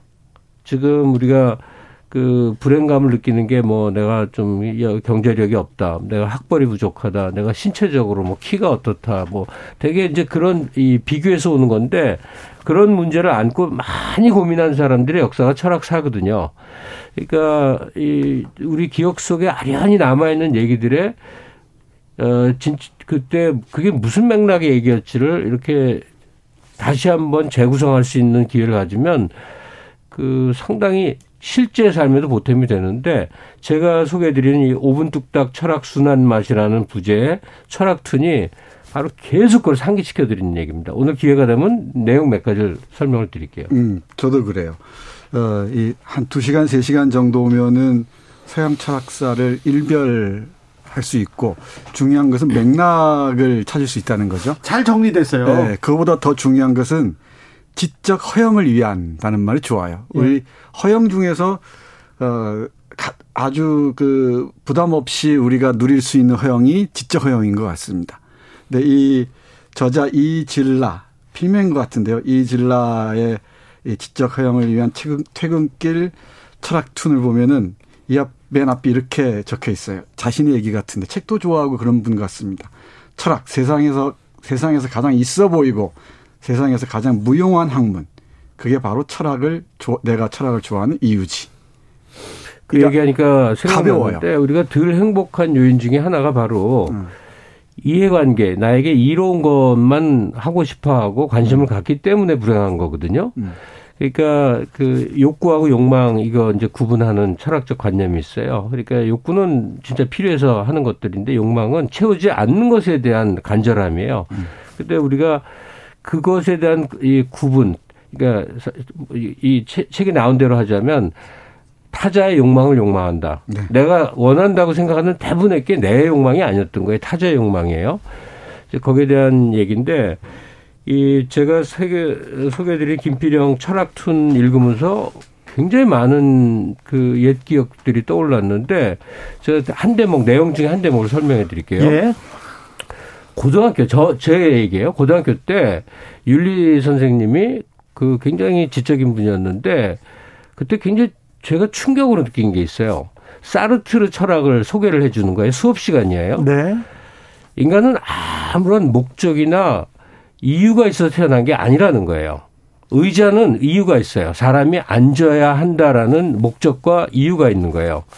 근데 사람은 음. 그렇게 태어난 게 아니라 그냥 이 세상에 툭 던져진 거라는 거예요. 그래서 아 우리는 역사 그 민족 중에 역사적 사명을 띠고 이 땅에 태어났다고 우리는 배웠거든요. 달달 네. 외고. 네.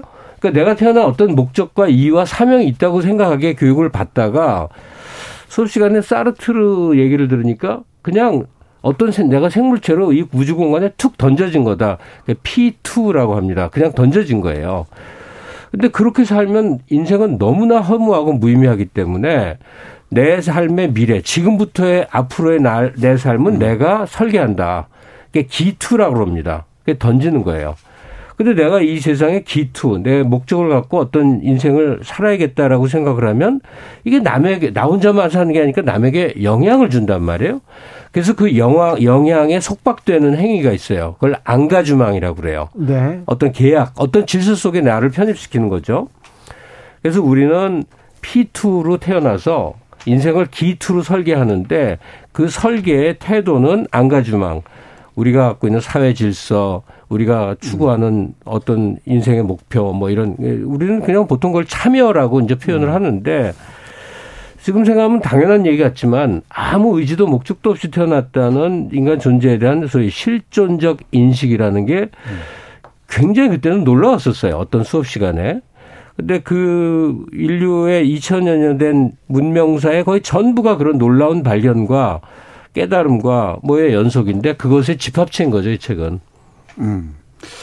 네, 제가 보니까 어 잠시 들어보니까 이 지적 허용을 위한 퇴근 길 철학툰이 훨씬 재밌을 것 같습니다. 음. 이건 어 고대 중세 편과 근대 현대 편 두 권으로 네. 나뉘어 있는데요. 행복에 관해서 비슷한 얘기를 하는데 에 이건 철학사들 중심으로 철학사를 쭉 정, 아, 철학자를 중심으로 철학사를 정리했다고 했잖아요. 네. 아리스토텔레스는 다 들어보셨 죠. 네, 그렇죠. 다 알죠. 예, 아리스토텔레스 윤리학의 핵심 개념 행복이었단 말이에요. 그러니까 인간이 사는 목적 행복이라고 얘기한단 말, 말입니다. 근데 여기에 대해서 그 행복에 대한 과학적 연구로 유명한 서은국 교수가 계신 모양이에요. 저는 잘 모르는 분인데 행복의 기원에서 아리스토텔레스의 그 행복 목적론 인간의 목적은 행복이다. 이걸 비판하면서 인간은 행복하기 위해 사는 것이 아니라 살기 위해 행복을 느낍니다라고 했답니다. 이 말이 딱 와닿는데 어, 이 김광 선생님 얘기가 딱 이어지는 부분이에요, 이 얘기가. 이 저자가 이렇게 얘기를 해요. 그 받아서 우리가 민족 중흥의 역사 사명을 띠고 이 땅에 태어난 게 아닌 것처럼 인간은 행복하기 위해 태어난 것도 아니다. 행복은 어느 한 사람의 개인적 목표가 될 수 있을지는 몰라도 인간이라는 종의 보편 정보증 될수 없다. 그러면서 이 그 컷이 하나 있는데 적어도 난 행복을 위해 살고 싶지 않다. 이런 게 이 툰, 웹툰 형식으로 네. 돼 있는 이 책을 넘기다가 이런 문장 만나면은 섬찟하죠. 아, 이 작가의 좀 통찰이 좀 있는 통찰 같은 게 예. 곳곳에서 빛납니다. 아, 저 저는 그 책에서 이런 네. 부분이 있거든요. 철학은 돈가스에 곁들인 양배추와 네, 같은 것이다. 이렇게 양배추요, 돈가스와 양배추요. 근데 그 다음에 뭐라고 썼냐면 양배추는 돈가스를 춤추게 한다. 음. 아, 그렇지. 네. 그렇게 이렇게 무릎을 탁 치는 그런 대목들이 조금 나오기도 합니다. 네. 그건 그 제가 소개드리는데 철학투는 탈레스 음. 이제 철학의 출발점을 탈레스로 봐요. 예. 왜냐하면 이 세상이 신의 의지로 움직인다고 생각했다가 그게 아니라 자연 현상이었구나라는 걸 음. 최초로 이제 언명한 게 탈레스죠. 쭉 그래서 몇천 년, 이천 년 흘러와서 지금 마지막에 언급된 사람은 이제 토마스 쿤이라고 하는 과학 음. 철학자예요. 지금은 이제 그, 그, 그 이런 것들을 우리가 인문학이라고 그러잖아요. 그, 그러니까 신의 의지로 세상이 움직인다고 생각하던 신학에서 인간의 삶을 탐구하기 시작한 인문학의 한 몇백 년의 역사가 있고 지금은 그 인문학이 거의 이제 소멸 단계, 관심들을 안 갖는 단계, 테크놀로지로 넘어가면서 인간의 크기가 싹 줄어들고 어 인간 없는 인간들의 인간학 뭐 이런 다음 단계 이상한 방향으로 지금 현재 우리는 살고 있는데 그 초장에 말씀드린 것처럼 우리가 여러 가지 풍요로운 삶을 삶의 조건을 만들어놨는데 개인 개인들은 너무나 불행감에 시달린다. 그랬을 때는 이런 많이 고민한 그 인본주의 여러 철학자들의 성찰에 대해서 무슨 얘기를 했던가를 깨닫는 건 참 필요한 거거든요. 왜냐하면 제가 요 책을 구해서 쭉 이 독서를 하는 동안에 엄청나게 즐거움과 그 깨달음 이게 많이 느껴졌었거든요. 예. 덧붙이자면 철학을 전공한 사람이 아니거나 또는 철학을 뭐 필요 때문에 본격적으로 공부한 사람이 아니면은 어 고등학교 때그 예, 공부한 또 시, 험 치르기 외웠죠? 위해서 외우기만 외운 거 외에는 잘 모르잖아요. 네. 근데 그게 현실적인 삶과 어떤 연결 고리가 있는지를 고민해 본 경우가 별로 없을 겁니다. 네. 이, 이, 이 시험 치기 위한 공부라는 게 흔히 그렇듯이. 근데 이, 어, 이 책을 보면은 말 그대로 진짜 허영을 위한 것인데 이 허영은 누구의 방해가 되지 않아요. 대신에 내 삶의, 현재 삶의 의미가 그 말로만 듣던 그 유수의 유명한 철학자들의 언어와 어떻게 만나는지 그때 그 전율 같은 게 있어요. 네. 아, 내가 고민했던 게 피타고라스의 이런 고민하고 연결되는구나. 또 내가 내가 누군가를 누군가의 관계에서 이러는 문제가 네. 있는데 이게 오컴 윌리엄 오컴과 연결되는구나. 살다가 네. 벽에 부닥칠 때가 있잖아요. 좌절할 때가 있고 음. 배신당하고 뭐 울컥할 때가 있는데 그때 철학책이 위로를 줍니다. 아, 그럼요. 왜냐하면 그 우리가 느끼는 행불행의 대부분이 이제 생각만 바꾸면 별거 아닌 경우도 많거든요. 네. 가령 좀 더 부유하고 싶은 사람이 가만히 자기 삶의 조건을 들여다보면 그렇게 비교해서 오는 슬픔이지 그렇게 절대적인 게 아니라는 걸 깨닫게 되거든요. 그러니까 지금의 존재 조건에서 좀더 낫게 사는 방법은 더 뭐 많이 가지려고 하는 것보다 자기 안을 좀 채우는 건 굉장히 필요한 일 같아요. 근데 그런 걸 되게 막 말 그대로 이제 허영심이네 쓸모없는 거네 뭐 이렇게 음. 생각하는 분위기가 있잖아요. 음. 또 지적인 거 많이 알면 왜 잘난 체 하네 뭐 음. 이런 식의 질시도 있고. 근데 분명한 거는 자기 내면을 채우는 건 굉장히 중요한 것 같아요. 이런 그 웹툰 형식으로 어, 구성된 이 철학사를 보면서 저는 그래요. 아, 이런 책을 보면 재밌게 잘난 척 할 수 있겠구나. 아, 그래요? 그러니까 상대방을 불쾌하게 하는 잘난 척이 아니라 유쾌하고 즐겁게 잘난 척 할 수 있겠구나 하는 그, 그런 생각을 했어요. 그리고 철학 전공을 하는 사람이 아니어서 그런지 수준이 우리 일반 독자들에게 네, 맞춰져 네. 있어요. 그래서 네. 그게 참 좋아요. 아. 근데 이게 우리 이제 외국 철학자들을 음. 주로 접하니까 생기는 슬픔이기도 한데 이 중학교부터 이런 관심을 이제 수업 시간에 받게 되는데 영원히 개론서입니다. 왜냐하면 네. 이 중요한 모든 철학자들은 저서가 있는데 그 접근하기가 엄청 음. 어렵습니다. 아까 네. 말한 사르트르도 존재한 무라는 책에서 그 베개만큼 두꺼운 음. 두 권의 책인데 저도 한번 읽어보려고 노력한 적이 있는데 아유, 거의 안 됩니다. 네. 그러니까 참 계속 다른 분야는 그래도 음. 원전을 보지 않습니까? 음. 문학사 아무리 봐봐야 소설을 음. 읽거든요. 음.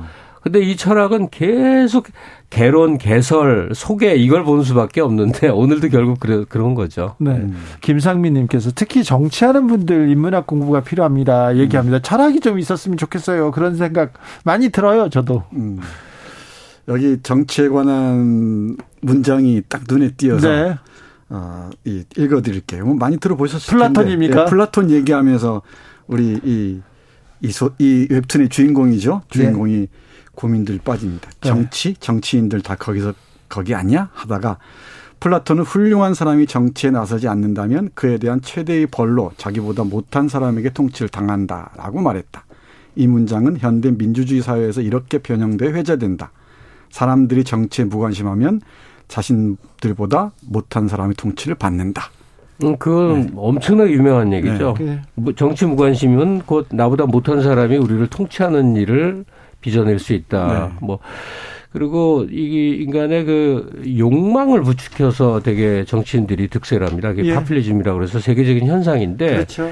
이 한국 사회의 또 한 축은 뭐냐면 사람들의 그 분노를 촉발시켜서 그래서 권력을 획득하거나 어떤 선거 승리를 하거나 이런 경우도 상당히 많아요. 지금은 혐오를 부추겨 가지고 네. 혐오를 부추겨서 지금 정치의 동력으로 삼는 세력들이 많습니다. 이런 이런 문제는 시민사회가 경계를 해야 됩니다. 그렇죠. 음. 철학적으로 조금 성숙하고 공부할 필요가 있습니다. 5614님 이제 가을바람 붑니다. 유익한 방송 감사드리고 운동하면서 잘 듣고 있습니다. 선생님들 감사하다고 합니다. 이기경 님께서 포항 친정만 생각하면 답답해요. 태풍에 티근만 들어도 힘들어요 얘기하 얘기하는데 음. 태풍이 생긴 또 존재론적 또 철학적 의미가 있겠지만 또 우리나라는 다 비껴갔으면 좋겠어요. 빨리 또 태풍 복구에 복구 빨리 해서 일상으로 돌아오셨으면 합니다. 그래야죠. 네. 포항에 있는 분들을 위해서 기도하겠습니다. 아, 철학책을 읽으면서 가을을 또 보낸다. 이것도 또 좋네요. 선생님 두 분께 감사드립니다. 오늘은 지적 허용을 위한 퇴근길 철학툰 그리고 철학툰 읽어봤습니다.